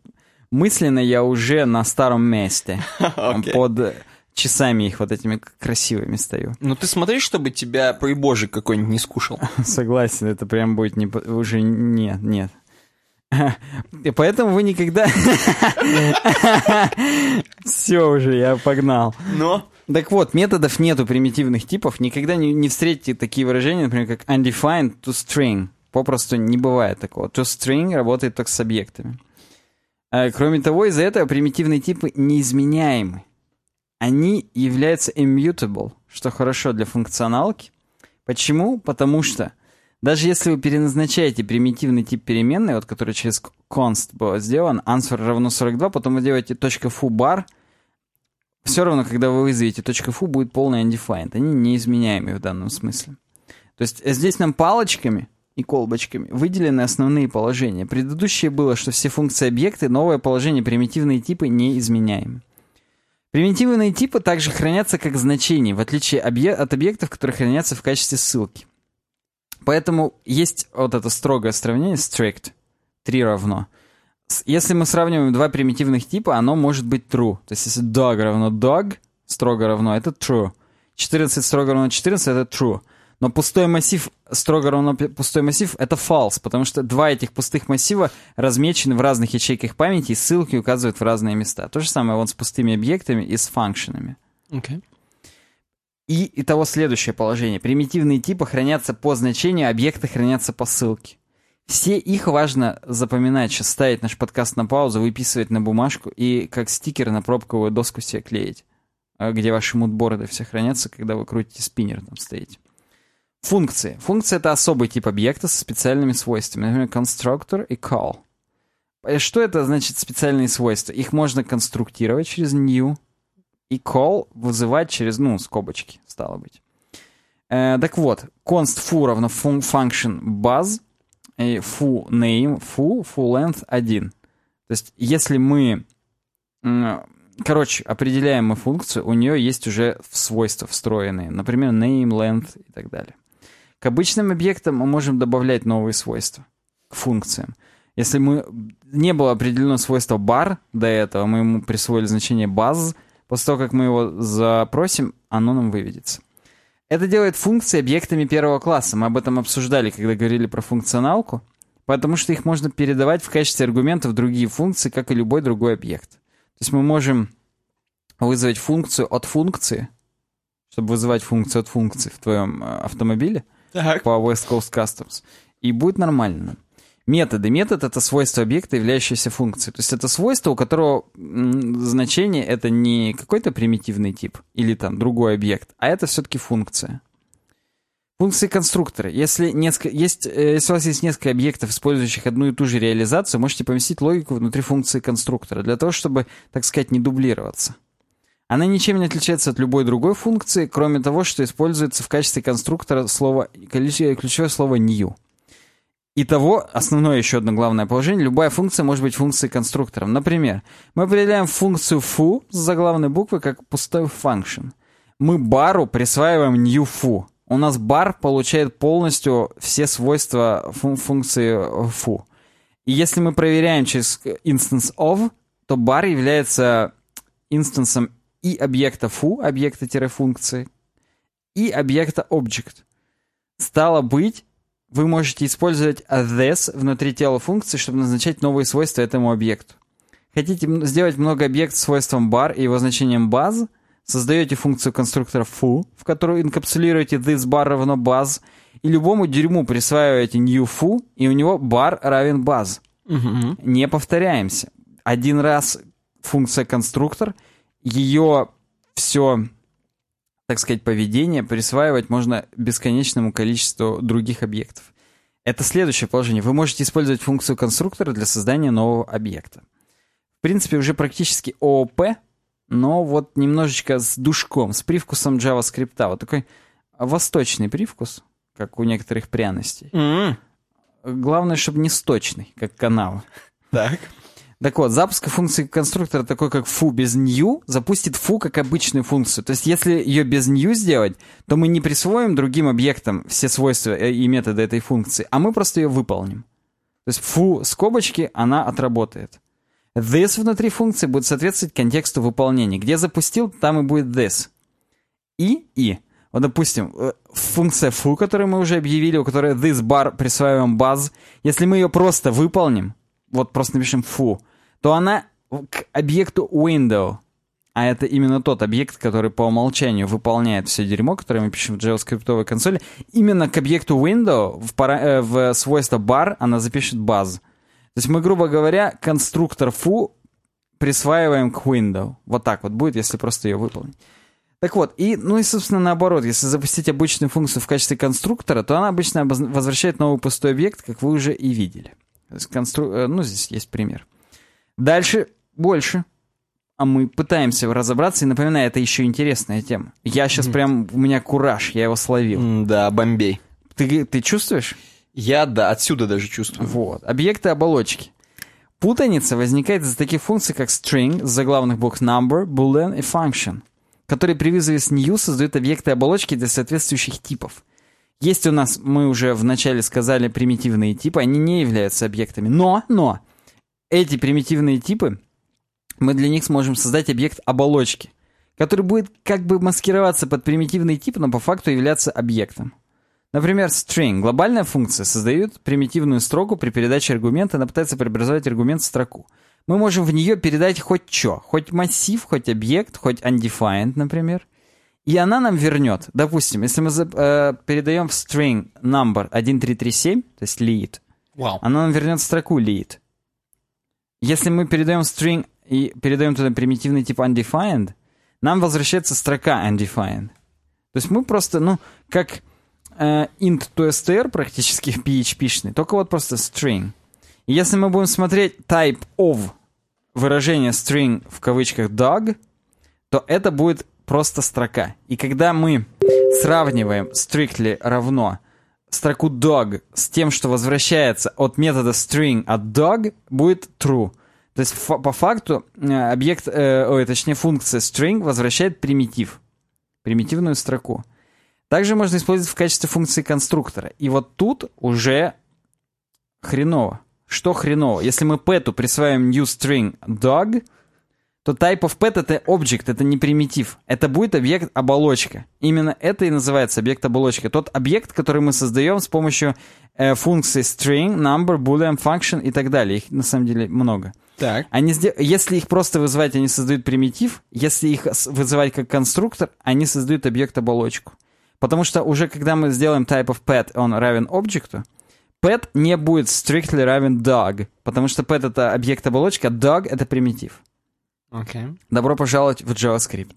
Слушай, ты так увлекся, что, мне кажется, тебе нужно обе руки положить на стол. Я не вижу одной из них. Ну-ну-ну. Я тогда не так задорно буду рассказывать. Ладно, хорошо. Так вот, если мы объект-оболочку, так сказать, проингенируем, то у него будут такие свойства. 0 — это D, 1 — это O, 2 — это G, и length — это 3. Вау. Да. Все. Никакого вывода почему-то нет. Так. Но должны мы знать, что функции string, number, function и так далее, если просто вызываются, возвращает примитив, если конструктором является, возвращает объект-оболочку. Дальше идет автоупаковка. Страшное слово, автобоксинг. Практически как анбоксинг, только наоборот. Угу. Знаешь, как вот есть анбоксинг, а есть анбокс. Это как бы наоборот. Автобоксинг, да. Интересно, что конструктором как примитивных строк, так и объектов является функция string. Понял, да? Хоть она и одна, по факту, как и по-разному вызывай, будет выдавать разное. Так самое интересное, а казалось бы, куда уже интересней. У меня сейчас просто мозг взорвется от того, как мне охренительно круто. Интереснее, если вы можете вызывать метод-конструктор от примитивной строки. Ё-моё. То есть, например, в pet присвоить new string dog, и мы уже знаем, будет объект-оболочка. И к нему сделать pet.constructor, будет, внимание, взрыв, так. Примитив. Мы можем через вот такую цепочку сначала с помощью конструктора сделать не примитив, а объект-оболочку, а из объекта-оболочку выудить методом конструктор примитив. Ё-моё. Я не знаю, зачем это нужно. Но мы можем. Просто потому, что можем. Просто потому, что могу. Да. То есть примитивные типы, внимание, не могут иметь методов. Мы это уже выясним, что они не объекты. Но объекты оболочки могут иметь методы. И из объекта оболочки с помощью метода конструктор всегда можно применить примитив. Это называется автоупаковкой. То есть, что автоупаковка — это когда вы пытаетесь вызвать свойства или метод для определенных примитивных типов. Оно сначала делает временный объект оболочку, получает доступ к свойству метода, не затрагивая сам оригинал. Пример. В константу fur мы пишем bar. Это примитивная строка. Но если мы вызываем foo.length, она нам возвращает 3. И после этого сравниваем foo с баром, будет true. То есть в foo остался примитив. Но когда мы сделали foo.length, он создал временный этот объект-оболочку, у него посмотрел length, выдал нам 3 и забыл про него. Фу, остался примитив от строки бар. Просто mind-blowing. Если честно, башку сносит. Я просто вот... Я считаю, это главная тема нашего сегодняшнего подкаста. JavaScript могуч, он гоняет стаи туч. Так назовем? Да. JavaScript упаковывает фу в объект... Я сейчас академическим языком скажу то, что я вам на своем... восторженно кривом русском сказал. JavaScript упаковывает фу в объект-оболочку, получает доступ к свойству length, после уничтожает его. Делается без изменения фу. Угу. Да. Это также объясняет, почему JavaScript не возмущается. А, казалось бы, он возмущен, но не возмущается. Когда вы пытаетесь присвоить свойства примитивному объекту, потому что присвоение выполняется на временном объекте оболочки, а не на самом примитивном типе. Ну, здесь то же самое. Мы фу записали 42, number. Foo.bar применили buzz. Присвоение выполнилось. Нам JavaScript-компилятор, ну не компилятор, все-таки интерпретатор, сказал, нормально, нет ошибок. Но если мы вдруг foo.bar спрашиваем, он говорит, undefined, друг. У временного объекта оболочки на тот момент все получилось. Угу. А у тебя уже не получится. Вау. Он будет возмущаться, правда, если вы проделаете это с примитивным типом, не имеющим объекта оболочку, таким как undefined и null.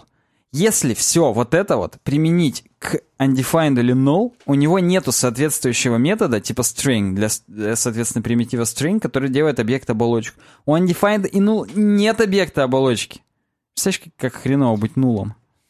А будет, если мы foo запишем null и foo bar присвоим buzz, будет ошибка интерпретатора. Не могу, говорит, установить set property bar null. Все. Итого. Загибайте пальчики, внимательные слушатели и зрители. Угу. Не все в JavaScript — объект. Все, кроме примитивных типов. А в JavaScript их всего 6, этих примитивных типов, причем symbol появился только в ECMAScript 6. Да. Все, что не является примитивным типом, является объектом. Да. Функции — особый тип объекта, могут выступать как конструкторы. И это, кстати, 5-й пункт. Блин, я опережаю сам автора. Функции могут использоваться для создания новых объектов. Шестое. Строки, булевые значения и числа могут быть представлены в качестве примитивных типов, в качестве объектов. Охренеть. А определенные примитивные типы, строки, булевые значения и числа, те же самые, которые могут быть представлены в качестве объектов, ведут себя как объекты благодаря наличию в JavaScript автоупаковки. Окей. Все. Вот такая новость про JavaScript. А вторая новость. Это краткая история. Кого, простите? JavaScript. Казалось бы, мы уже просто должны оскомину она должна набить. Мы историки моды, получается. И кадила гламура. Ну-ка. 24 января, это еще было все написано, Николасом Бивакуа. И я не буду. Он кратко написал, а я еще кратче скажу. В 95-м году JavaScript был маркетинговой игрой, как мы там уже все знаем. Как и сейчас. Естественно. Для того, чтобы вырваться вперед в гонке вооружений, то есть браузеров. В Netscape пригласили Брэндона Айка. Смотри, как у нас все связано. Когда наши с тобой редакторы, продюсеры, менеджеры и директора готовили эти темы, они не просто так это делали. Блин, еще бы с Петей связать. С этим ничего нельзя связать. Это просто стендалон блок, который у нас теперь будет в каждом подкасте. Как там Петя?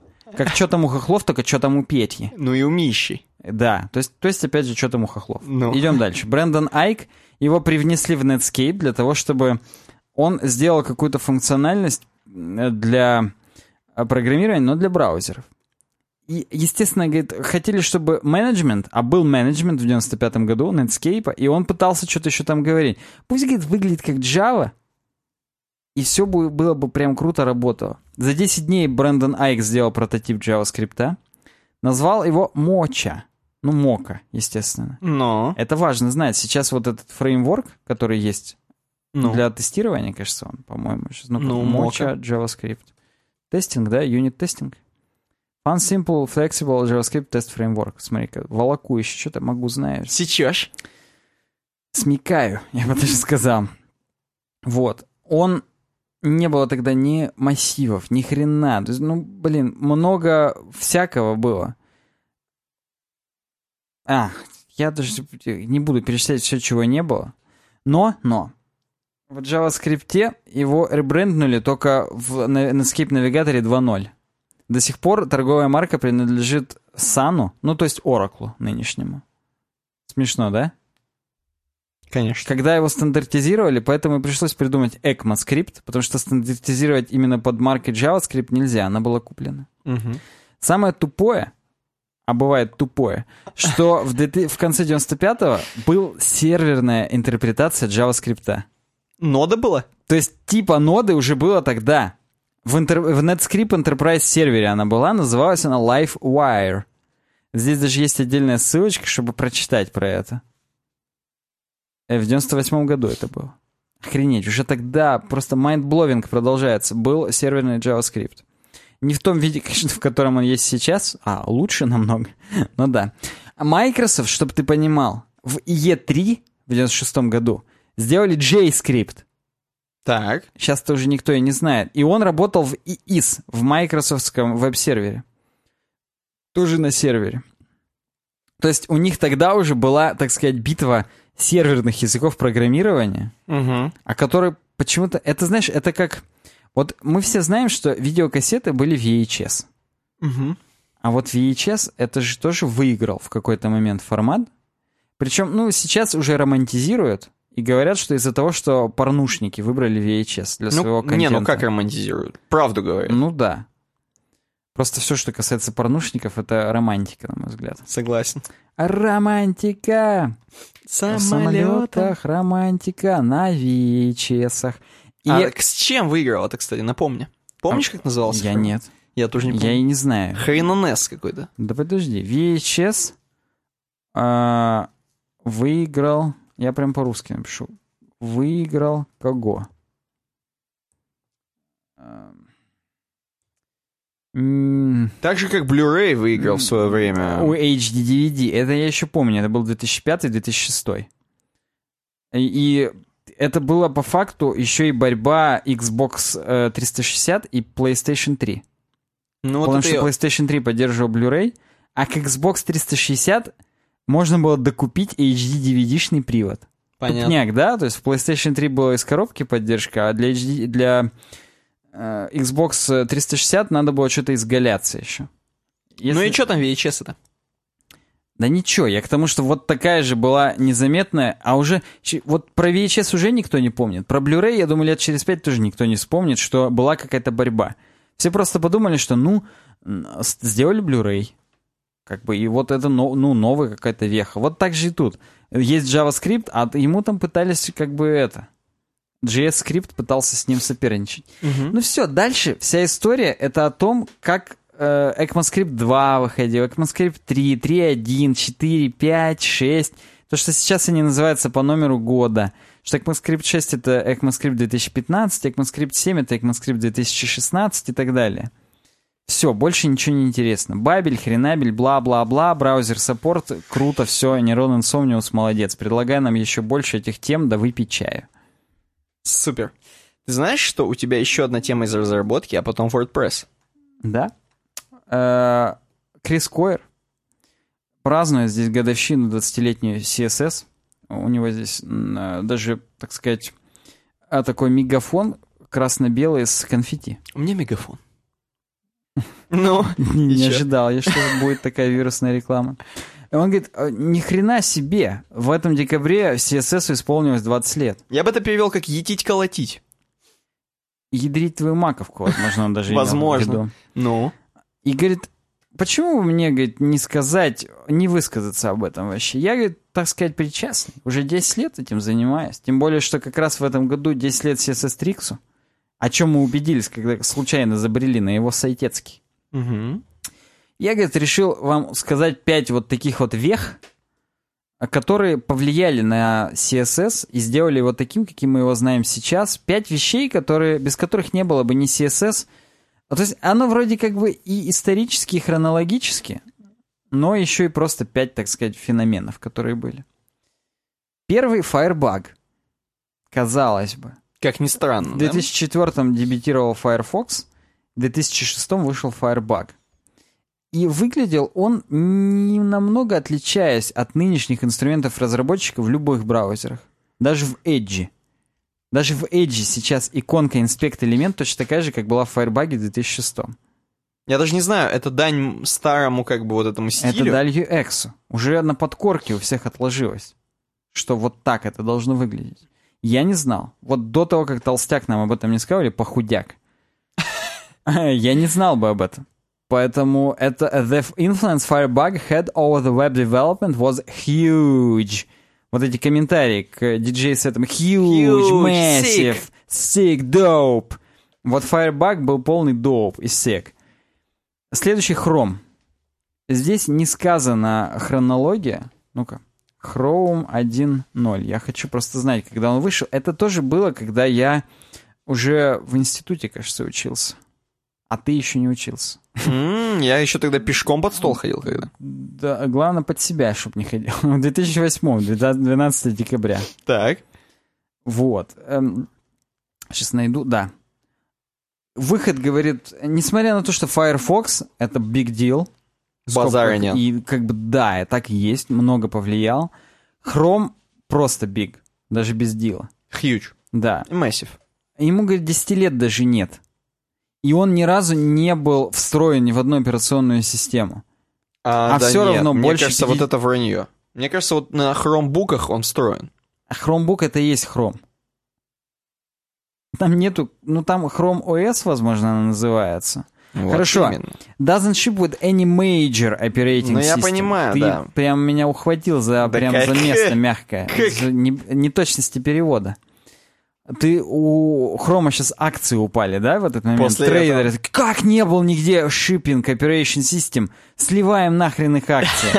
И ты сейчас такой говоришь, воу, звук виниловой пластинки съехавший. Ладно, работаем дальше. Так вот, нигде не шипился с большой какой-то операционной системой, а больше половины интернета у него есть. Это, говорит, потрясающе. Я думал, Chrome OS — это большая операционная. Мейджор, самый главный. Так вот, говорит, ну и если вы не пугаетесь того, что он отжирает у вас всю оперативку, Chrome — это хороший браузер. Это уже толстяк нам говорит, похудяк, простите. И даже кроме этого, Chrome является лидером в поддержке веб-всяких стандартов. Супер.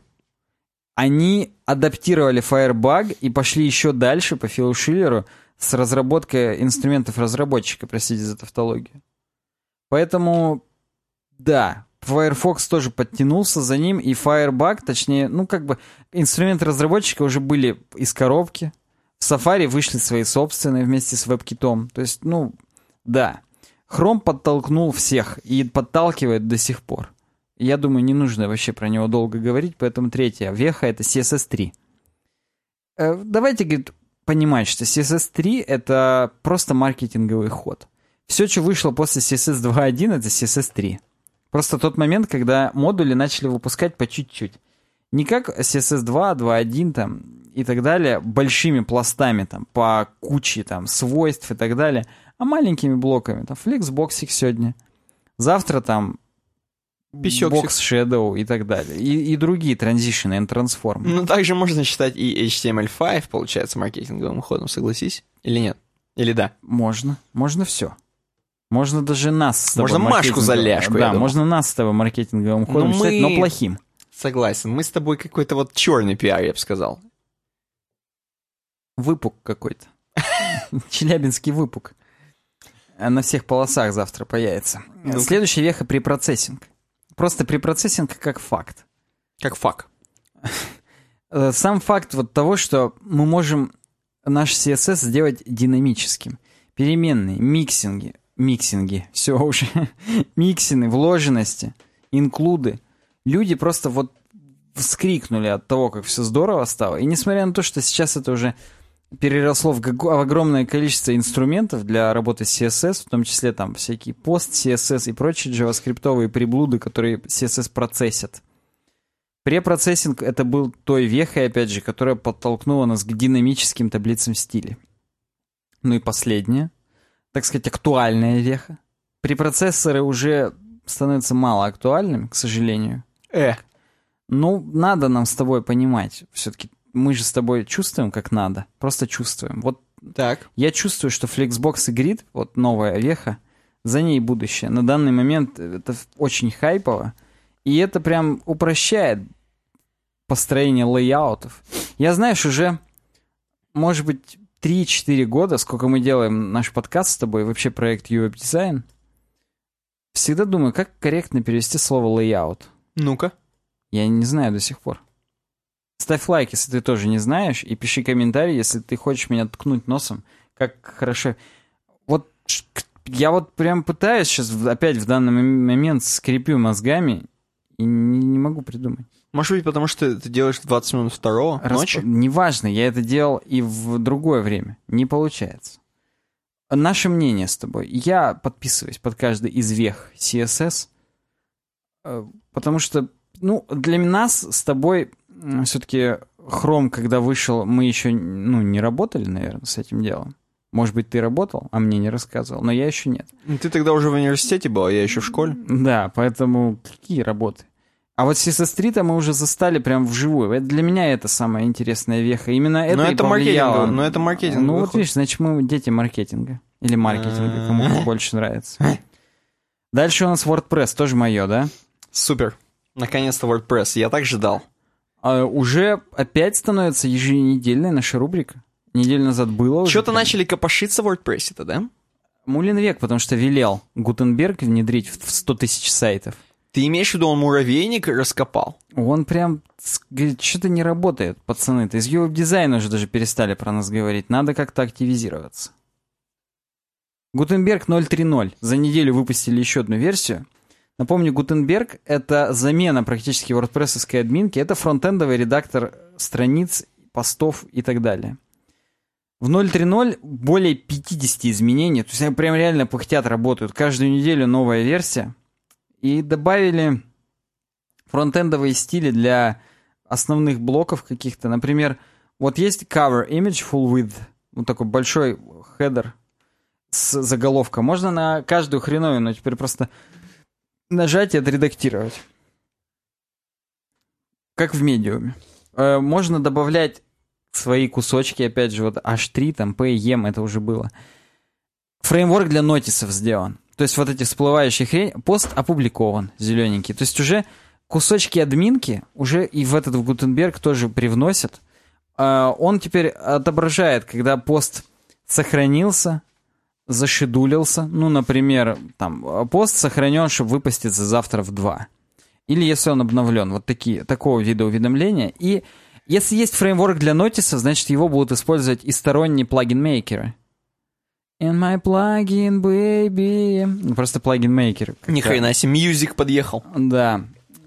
Вот здесь уже есть скриншоты, и прям они уже неплохие. Уже на Medium, мне больше кажется, это похоже. Не то чтобы Medium для меня был авторитет в фронтендовых редакторах каких-то, но он работает, он уже много лет работает, и, видимо, пользователям нормально это. Как бы, может быть, Twitter же владеет Medium. Ну, то есть они им владели, просто вдруг ты слышал, вчера кто-то перекупил. AOL, например. Я не слышал, мне кажется, они уже разделились. Ну, хотя хрен его знает, но окей. Вот. Короче говоря, может быть, они бы со мной поспорили, стейкхолдеры, потому что уже падает медиум, все хреново, не приносит денег. Но пока работает, можно считать, что вроде как успешно. Работает, не трогай. В общем, они теперь хотят... это уже следующая новость, сорясики, забежал вперед. 0.3.0 Гутенберг добавляет кучу всякого. Опять же, я вот хотел снять про это видос, про Гутенберг. Во-первых, все еще хочу. Во-вторых, я теперь и не знаю, каждую неделю новый видос снимать или дождаться какой-то версии, которая хоть как-то более или менее не через неделю обновится. Наверняка надо дождаться хотя бы первой версии. Да кого ты че? Первая версия будет, когда будет 100 тысяч сайтов. Тогда это уже будет outdated полная, deprecated информация. Надо что-то сейчас подсекать. Видимо, надо будет держать руку на пульсе и еженедельную рубрику Гутенберг выпускать просто отдельно, и все. Как Гутенабен. Да, то есть под вечер. 900 сайтов уже работают с ним. Неделю назад было, по-моему, 600. А Муленвек, напоминаю... Все 900 — это муленвеговские какие-нибудь порно-сайты, я не знаю. Да. А thefappening.net, например, это же на WordPress сайт. Да, кстати. Вот. Возможно, Гутенберг... Я не задумывался, может быть, это Муленвек все замутил. Вирусная реклама WordPress. Чтобы сказать, даже вот thefappening на WordPress. И у него Дженнифер Лоуренс. А он сам сидит, и у него одной руки не видно. 100 тысяч сайтов, он, напоминаю, повелел, поэтому... Повелел? Ждем. Перстом прям указал. Батюшка. Да. Дальше. Популярные WordPress плагин-мейкеры... WordPress. Они медлят с тем, чтобы добавить поддержку метабоксов в Calypso. Помнишь ты или нет, а год назад вышла Calypso. На React написанная админка для WordPress, которая работала с WordPress.com. Ну и по сей день работает, как Посейдон. Уже миллион... Простите. Никакие миллионы. Миллионы только снится Муленвегу. Угу. Калипсо еще тогда сказал... твою мать, все. Сам Калипсо сказал? Он про Муленвега. Сказал, в Муленвега можно теперь плагины встраивать. Это уже, если честно, Калипсо, это уже какие-то корабли, там, пираты уже. Да, это богиня была в «Третьих пиратах», так называлась. Вот эта баба, которая в ракушке потом распалась. Как Прометей распался на молекулы, вот она на ракушке, на крабов. Так. Вот и Муленвег. И Муленвег же также распадается. Он на WordPress сайте распадается. Надо папой. Вот он сказал, что в Calypso тебе нужно плагины встраивать. И они связались со всеми плагин-мейкерами, у которых было больше миллиона установок. С пати-мейкерами они связались? Тоже, может быть, да. И, например, создателям WordPress SEO, QAST, чем они написали, у них 3 миллиона на тот момент было плагин-юзеров. И те говорят, да как бы нам не очень идти. Они даже не ответили. Declined to comment. Отказались комментировать. Типа, чуваки, ну что, давайте в Calypso поддержку своих плагинов запилить. Никто не запилил. Как говорят мужики, молчанием ответила тайга. Так. И говорит, косвенно это нам намекает на то, что Гутенберг тоже будет как бы долго с ним интегрироваться. А я уже говорил неделю назад, повторюсь сейчас. Если комьюнити не примет этот высер, то не бывает поддержки какой-то нормальной, и не будет ничего, не сварят каши с Гутенбергом. А следующая новость говорит нам уже о том, что контрибьюторы хотят сделать drag-and-drop в Гутенберге, как во всех нормальных пейдж-билдерах, и сталкиваются со сложностями. Сложности такого плана. Надо делать. А делать всем лень. Поэтому это прям вся новость о том, что надо делать всем лень, и поэтому пока не сделали. Ну, блин. То есть, блин, как-то ты прям реально... Ну, есть новости в WordPress. Я офигел сейчас. И я просто понимаю, что Gutenberg не взлетит, если не добавят метабокса для плагинов. Да. И, опять же, когда я неделю назад готовился к предыдущему подкасту, и была новость про Gutenberg 0.2.0, даже в комментариях на WP-Таверне пацаны писали: блин, а как? Вот мы в админке был UASCO, а тут его нет. И что теперь нам делать? Нахрен нам такой Gutenberg сдался? Угу. Так что... Я считаю, что я могу говорить и за комьюнити, в том числе, когда говорю, что не взлетит. А Отлично. Теперь научпоп. ВНП. Окей. Первая тема научпопа — это как зажигали в космосе. Тема эта, на самом деле, еще с прошлой недели длится.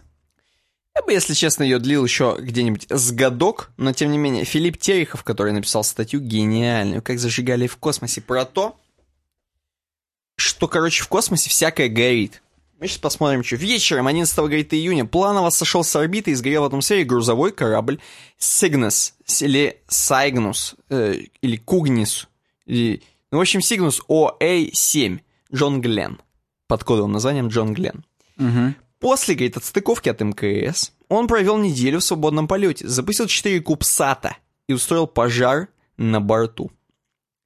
Точнее, это был эксперимент Сафир, не путать с Сапфир Родион, Sapphire 3, Spacecraft Fire Experiment. Эксперимент «Огонь на корабле». Третий по счету эксперимент был последним в серии и является отличным поводом поговорить об опытах с пламенем в невесомости. Казалось бы, да? Кажется, что в космосе ни хрена там ничего не горит. В невесомости ничего не горит. Как вот можно сишку себе поджечь в невесомости? А тем не менее, сейчас посмотрим. То есть можно? Можно. Пожарный кислород же нужен для того, чтобы горение происходило. А там нету его, наверное. Главная задача серии экспериментов Sapphire, если правильно говорить, Sapphire — сбор данных для создания компьютерных моделей распространения пламени по материалам, используемым на космических кораблях, соответственно, естественно. Позволит серьезно уменьшить опасность пожаров на кораблях будущего. То есть, когда мы уже по саентологии полетим куда-нибудь, так, то там не сгорим. Там, если сишку кинешь, ничего не вспыхнет. Особенно Том Круз. Он... На МКС, говорит... У него, когда пукан подгорит, он не сгорит. На МКС по соображениям безопасности нельзя проводить большие эксперименты с горением, поэтому Sapphire зажигали, так скажем, в заполненном мусором грузовом корабле, который и так должен был скоро прекратить свое существование. Но это естественно. У меня теперь плагин Baby в башке залип. Плагин Baby, crucify my enemy. Так вот, в 2016 году в июне во время первого эксперимента серии Sapphire One подожгли отрез ткани из смеси хлопка и стеклопластика размером 0,4 на 1 метр. То есть прям кусок труханов подожгли. Сколько 0,4 на 1? Толстяк какой-то был. Ну, Криса Койера. Так. Чтобы было понятно... Стеклопластик-то ему зачем? Чтобы он промокал? Чтобы было понятно, насколько это много, предыдущий рекорд составлял 10 сантиметров всего. Если вы понимаете, о чем я. Это уже мои труханы. Это еще в растянутом состоянии. Конечно, конечно. Это когда у меня именно одна рука под столом. Для того, чтобы посмотреть на поведение огня в различных условиях, вентиляторы в процессе эксперимента меняли направление движения воздуха. Ну, по-разному. То есть вентиляторы все-таки разгоняли какой-то воздух. Хотя, точнее, отсутствие воздуха. Точнее, отсутствие, да. Здесь есть... Видосик. Да, видосик. Можете посмотреть, заценить, там классно. Как говорится, люди же любят смотреть на то, как что-то горит. Вот посмотрите, а тут в космосе, охренеть. Да, можно вечно смотреть на огонь, воду и то, как ты не умеешь верстать. Вот здесь, как в космосе, огонь еще более вечно можно смотреть. Да. А в ноябре уже 2016-го был второй эксперимент Sapphire 2. Сожгли 9 небольших карточек из различных материалов. То есть они разные сгорали по прикольчику. Есть также видосик. Ну и, наконец, в третьем эксперименте, прошедшем в начале июня, сожгли такое же полотно ткани, что и в первом. То есть труханы Криса Койера, но при другой скорости воздушного потока. Видишь, они разгоняют. После первого эксперимента данные были введены в компьютерную модель, и дальше началось уже моделирование компьютерное. Получены определенные результаты. В третьем эксперименте проверялась предсказательная способность этой модели. Если скорость горения такого же материала при другой интенсивности обдува совпала с предсказанным компьютером, значит, модель построили правильно. Здесь есть твит насовский, NASA Glenn Research, вот, в котором есть некий видосичек, котором, по-моему... Интересно, вот если... ну, хотя я звук уже выключил, запись, поэтому... Я просто... Вот ты говори, а здесь будет видосик. Хоть говори, хоть на CV. Да, 26 секунд. Что-то горит, воздушный поток, труханы. Короче, несмотря на серьезные ограничения безопасности, на МКС хватает того, что можно зажечь с одобрения ЦУПа. ЦУП это кто? Центральное управление полетами, наверное? Конечно. Так. Для того, чтобы ситуация не вышла из-под контроля, на станцию еще в 2002 году привезли специальную перчаточную камеру MSG. Microgravity Science Glove Box. И они там всякое тестят. Опять же, поджигают. Вот, например, есть такая бас, не который drum and bass. Bass the burning and suppression of solids, то есть горение и тушение твердых тел, занимается вопросами горения различных материалов. Исследуются плоские образцы. Как горит пукан твоей мамки, они тоже изучают. Да, вот. Здесь вы можете, кстати, видеть фотографии, между прочим, таких штук, как будто это какие-то горелки, как будто это газ поджигают. Есть некий spice, если вы понимаете, о чем я, smoke point in co-flow experiment. Вот, здесь тоже есть несколько фотографий, можете изучить. Здесь есть также фотография оборудования, которое специально требуется для эксперимента Flex. Mm-hmm. Вот. Flame Extinguishment. Experiment. Да. Так, эксперимент тушения огня. То есть, как уже сначала поджигали, теперь тушили. Угу. Вот. Ну, короче, можете заценить, здесь очень много интересных материалов по горению в космосе. Мы сейчас конкретно не будем останавливаться точно на этом. Вот. Поэтому я, собственно, и хотел отложить эту тему, потому что она замечательная. Остановились на ней поподробнее сами. Следующая тема — музей будущего в Рио. Угу. Это, по-моему, на медиуме. Вафа Абзи. Так, старый знакомый. А, не, на телеграфе, на телеграфе. О, все, не. Короче, здесь про то, просто я скажу тремя словами. Давай. Короче, вот супермузей, офигенный, красивый, построенный Сантьяго Калатравой.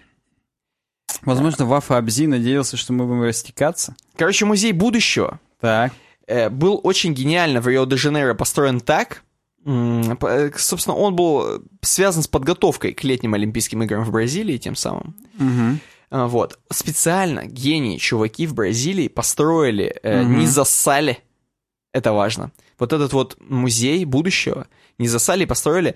В чем вообще возможность зассать? В том, что был он построен в неблагополучном районе Бразилии, Рио-де-Жанейро. То есть представь себе, что это было построено там, где реально могут быть бандиты и всякое такое, и чуваки супербедные, и супербухающие. Я не знаю, в Бразилии бухают или нет, или там наркотики. Я думаю, там... Или там только карнавалы и жопами трясут. Да, вот да, одно из одного.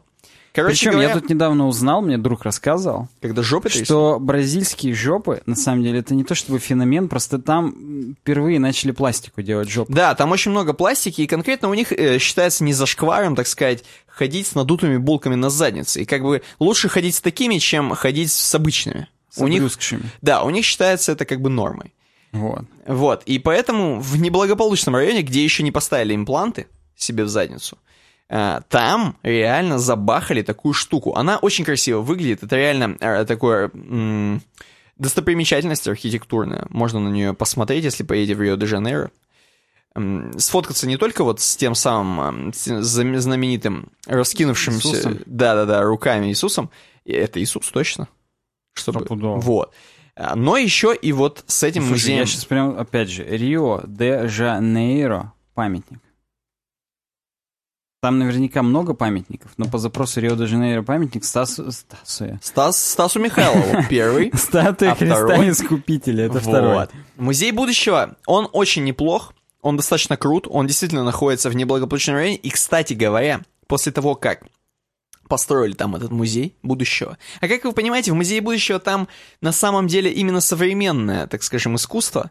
Скорее, даже это именно типа такие какие-то технологические инсталляции и перформансы происходят в нем. Угу. Вот, то есть это не то, что там смотреть на картины Леонардо да Винчи, нет, конечно же, это именно хай-тек всякий посмотреть. И, ну, что-то там повникать, реально инсталляции. Вы можете даже на фотографиях это видеть. Зона «Мы», например, и так далее. Так вот, этот музей послужил развитию вот этого неблагополучного района, и даже люди, которые жили рядом, были привлечены в работу с музеем в основном, заработали на этом бабосиков, все еще работают рядом с музеем, продают какие-то там, может быть, туристские прикольчики, приколюшечки, фичи. Вот, можно у них это купить, и, короче говоря, тем самым при помощи вот постройки данного музея, музея будущего, в Рио-де-Жанейро один из районов поднялся с колен, и я считаю, это гордость. Ну, слушай, его все равно, вот ты говоришь, называют неблагополучным. А в чем он тогда поднялся? Или он становится чуть-чуть благополучным? Ну, теперь чуть-чуть, да. Теперь это скорее район будущего в честь музея. Поэтому, если вы будете каким-то хреном в Бразилии, то вы наверняка туда сходите по прикольчику. Во-первых, сделайте себе пластику жоп, потому что там это не зашкварно. Нормально. Да, да, будете жопастенькие. Следующая новость в научпопе, последняя в научпопе. В НП. В НП называется «От социопата». Он предлагает очень классную новость. Я люблю такие новости. Новость «Вспышка». По-моему, это, если я не ошибаюсь, в Китае. В Китае, да. Скоро есть в проекте построить охрененные,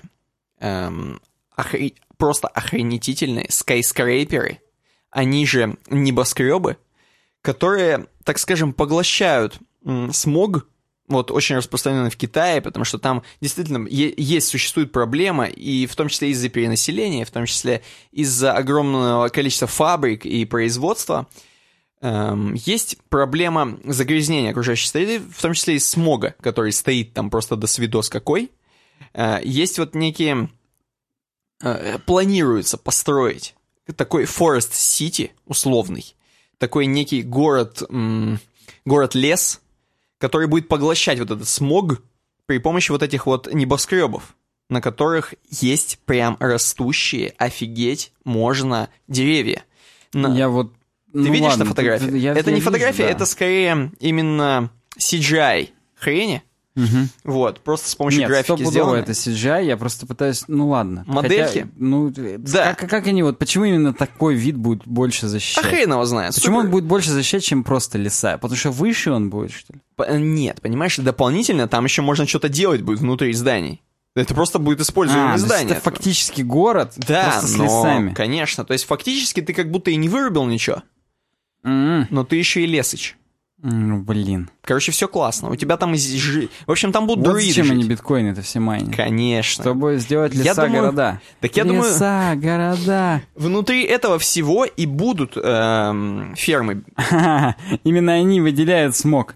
Нам-то замалчивают, говорят, машины, заводы, у них там углем топят все еще. Да кого ты майнят они просто, и все.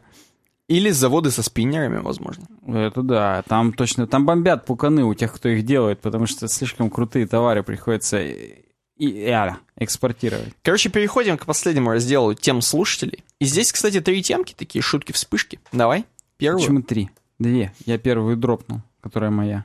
Окей, тогда сразу.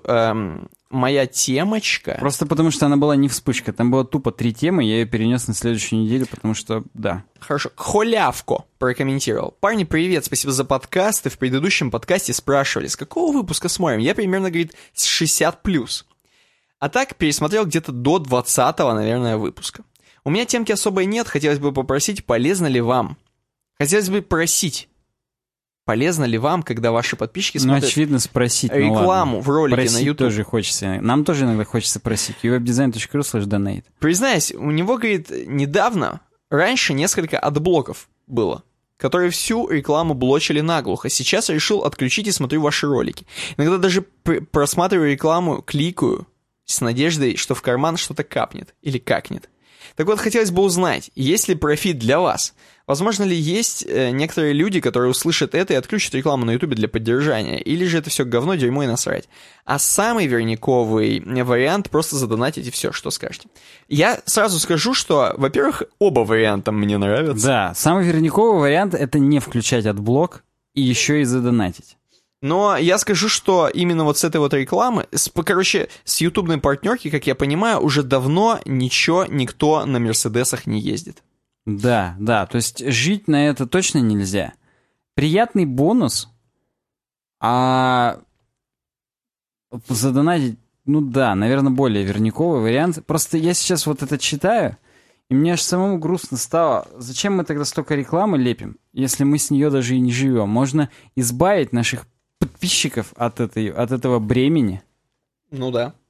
Но нет. Делать мы этого, конечно, не будем. Поэтому лучше и то, и другое. Спасибо, да. Халявко. Но на халявку не пройдет, я сразу скажу. И последняя тема, господинские, мы дожили до этого. Максимус прокомментировал, говорит, на Вайсере вышла колоночка про Яндекс.Дзен. Чё, говорит, скажете? Может, и вам нужно там размещаться, раз там трафик? Яндекс.Дзен мы рассматривали с тобой 100 тысяч миллионов лет назад, по-моему. Да. Но сейчас Яндекс еще решили, видимо, пропиариться на Вайсере и просто запостили про то, что у них вот есть вот такой вот сервис, про который никто ничего не знает и не пользуется, Яндекс.Дзен. У меня на работе оба моих коллеги, которые более или менее хотя бы молодые, они пользуются. Кстати говоря, здесь, по данным Яндекс.Метрики, Яндекс.Дзен чуть ли не более чем ВКонтакте популярен. Супер рост. В Яндекс.Браузере он на стартове, там по умолчанию снизу есть, если ты чуть-чуть скроллишь. И, возможно, даже если никто не скроллит, а просто он у них внизу там что-то рендерится, это уже считается, что он популярен. Ну вот супер рост 2016-го, охренеть какой был. Я не знаю, это... переходы на сайты. Переходы на сайты Яндекс.Дзена. То есть это все-таки клики. Ну, круто. В общем, Яндекс.Дзен супер растет. Я вам скажу, что это за сервис. Это сервис с новостями, это агрегатор новостей.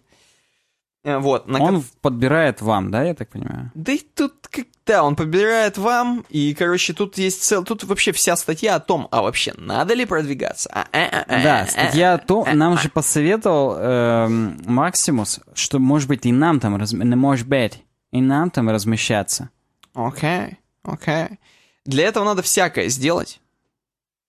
Я даже не знаю, что здесь еще сказать.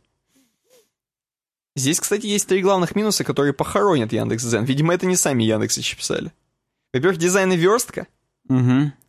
Для пользователя она выглядит еще более или менее прилично, хоть и не совсем удобно. Ну, в общем, надо отдельную RSS-ленту под это дело забабахать, или уже существующие адаптировать к требованиям, которые размещены здесь по ссылке. Второй минус — баги в сервисе. Третий, самый главный, совершенно неразвитая поддержка потенциальных авторов проекта, СМИ и блогов. В общем, есть ли смысл? Я думаю, есть. Просто там написано, что тексты от 800 символов примерно котируются. Такое еще надо написать. Хотя символов это мало. Вот если слов... Наверное, к подкастам у тебя заметка где-то 800 символов-то и будет. Стопудово. Это-то да. Я просто пытаюсь понять, Ну попробуй попробуй этот подкаст вывалить на Яндекс.Дзен. Ты, конечно, забудешь про это? Не забуду. Нет. Но тогда у нас, получается, на месяц задержится подкаст, правильно я понимаю? Я думаю, на 3 месяца. Да. Как раз из отпуска выйду в октябре, и, возможно, 132-й выпуск увидит свет. Да нет, это опять же, отвечая на Максимуса вопрос, может вам там размещаться, можно вообще все делать. Можно наконец-то уже работать над этим проектом и жить. Можно майнинговую эту поставить. Можно майнинг-заляжку. Да, можно майнинг-заляжку, но тем не менее. Короче, вот Яндекс.Дзен, господа, обратите внимание, кстати говоря, если у нас есть профикусы. Лайк, если пользуешься. Да, если у нас есть профикусы по размещению в Яндекс.Дзене, вот знаешь, какой-нибудь Neuron Insomnius, то есть мне нужен пруф, пацан такой крутой, скажет, блин, чуваки, так Яндекс.Дзен, это такая тема реальная, скажет. Вы что, еще не там? Вы что, еще не на Яндекс.Дзене? Я думаю, а что вы такие лохи, там не на Яндекс.Дзене? Вот, и тогда мы, возможно, задумаемся. Вот. Хотя здесь есть, между прочим, валидаторов. Давай, мы сейчас с тобой на удачу проверим. Ты валидатором... провалидировать? HTTPS, собака. Ой, какая собака? Просто слэшики, webdesign.ru/feed. Это наша лента. Ты нафидел, что ли? Конечно. This is a valid RSS feed. Ура, у нас валидная лента. Охренеть. Описание тегов, да. А есть ли именно дзен-валидатор?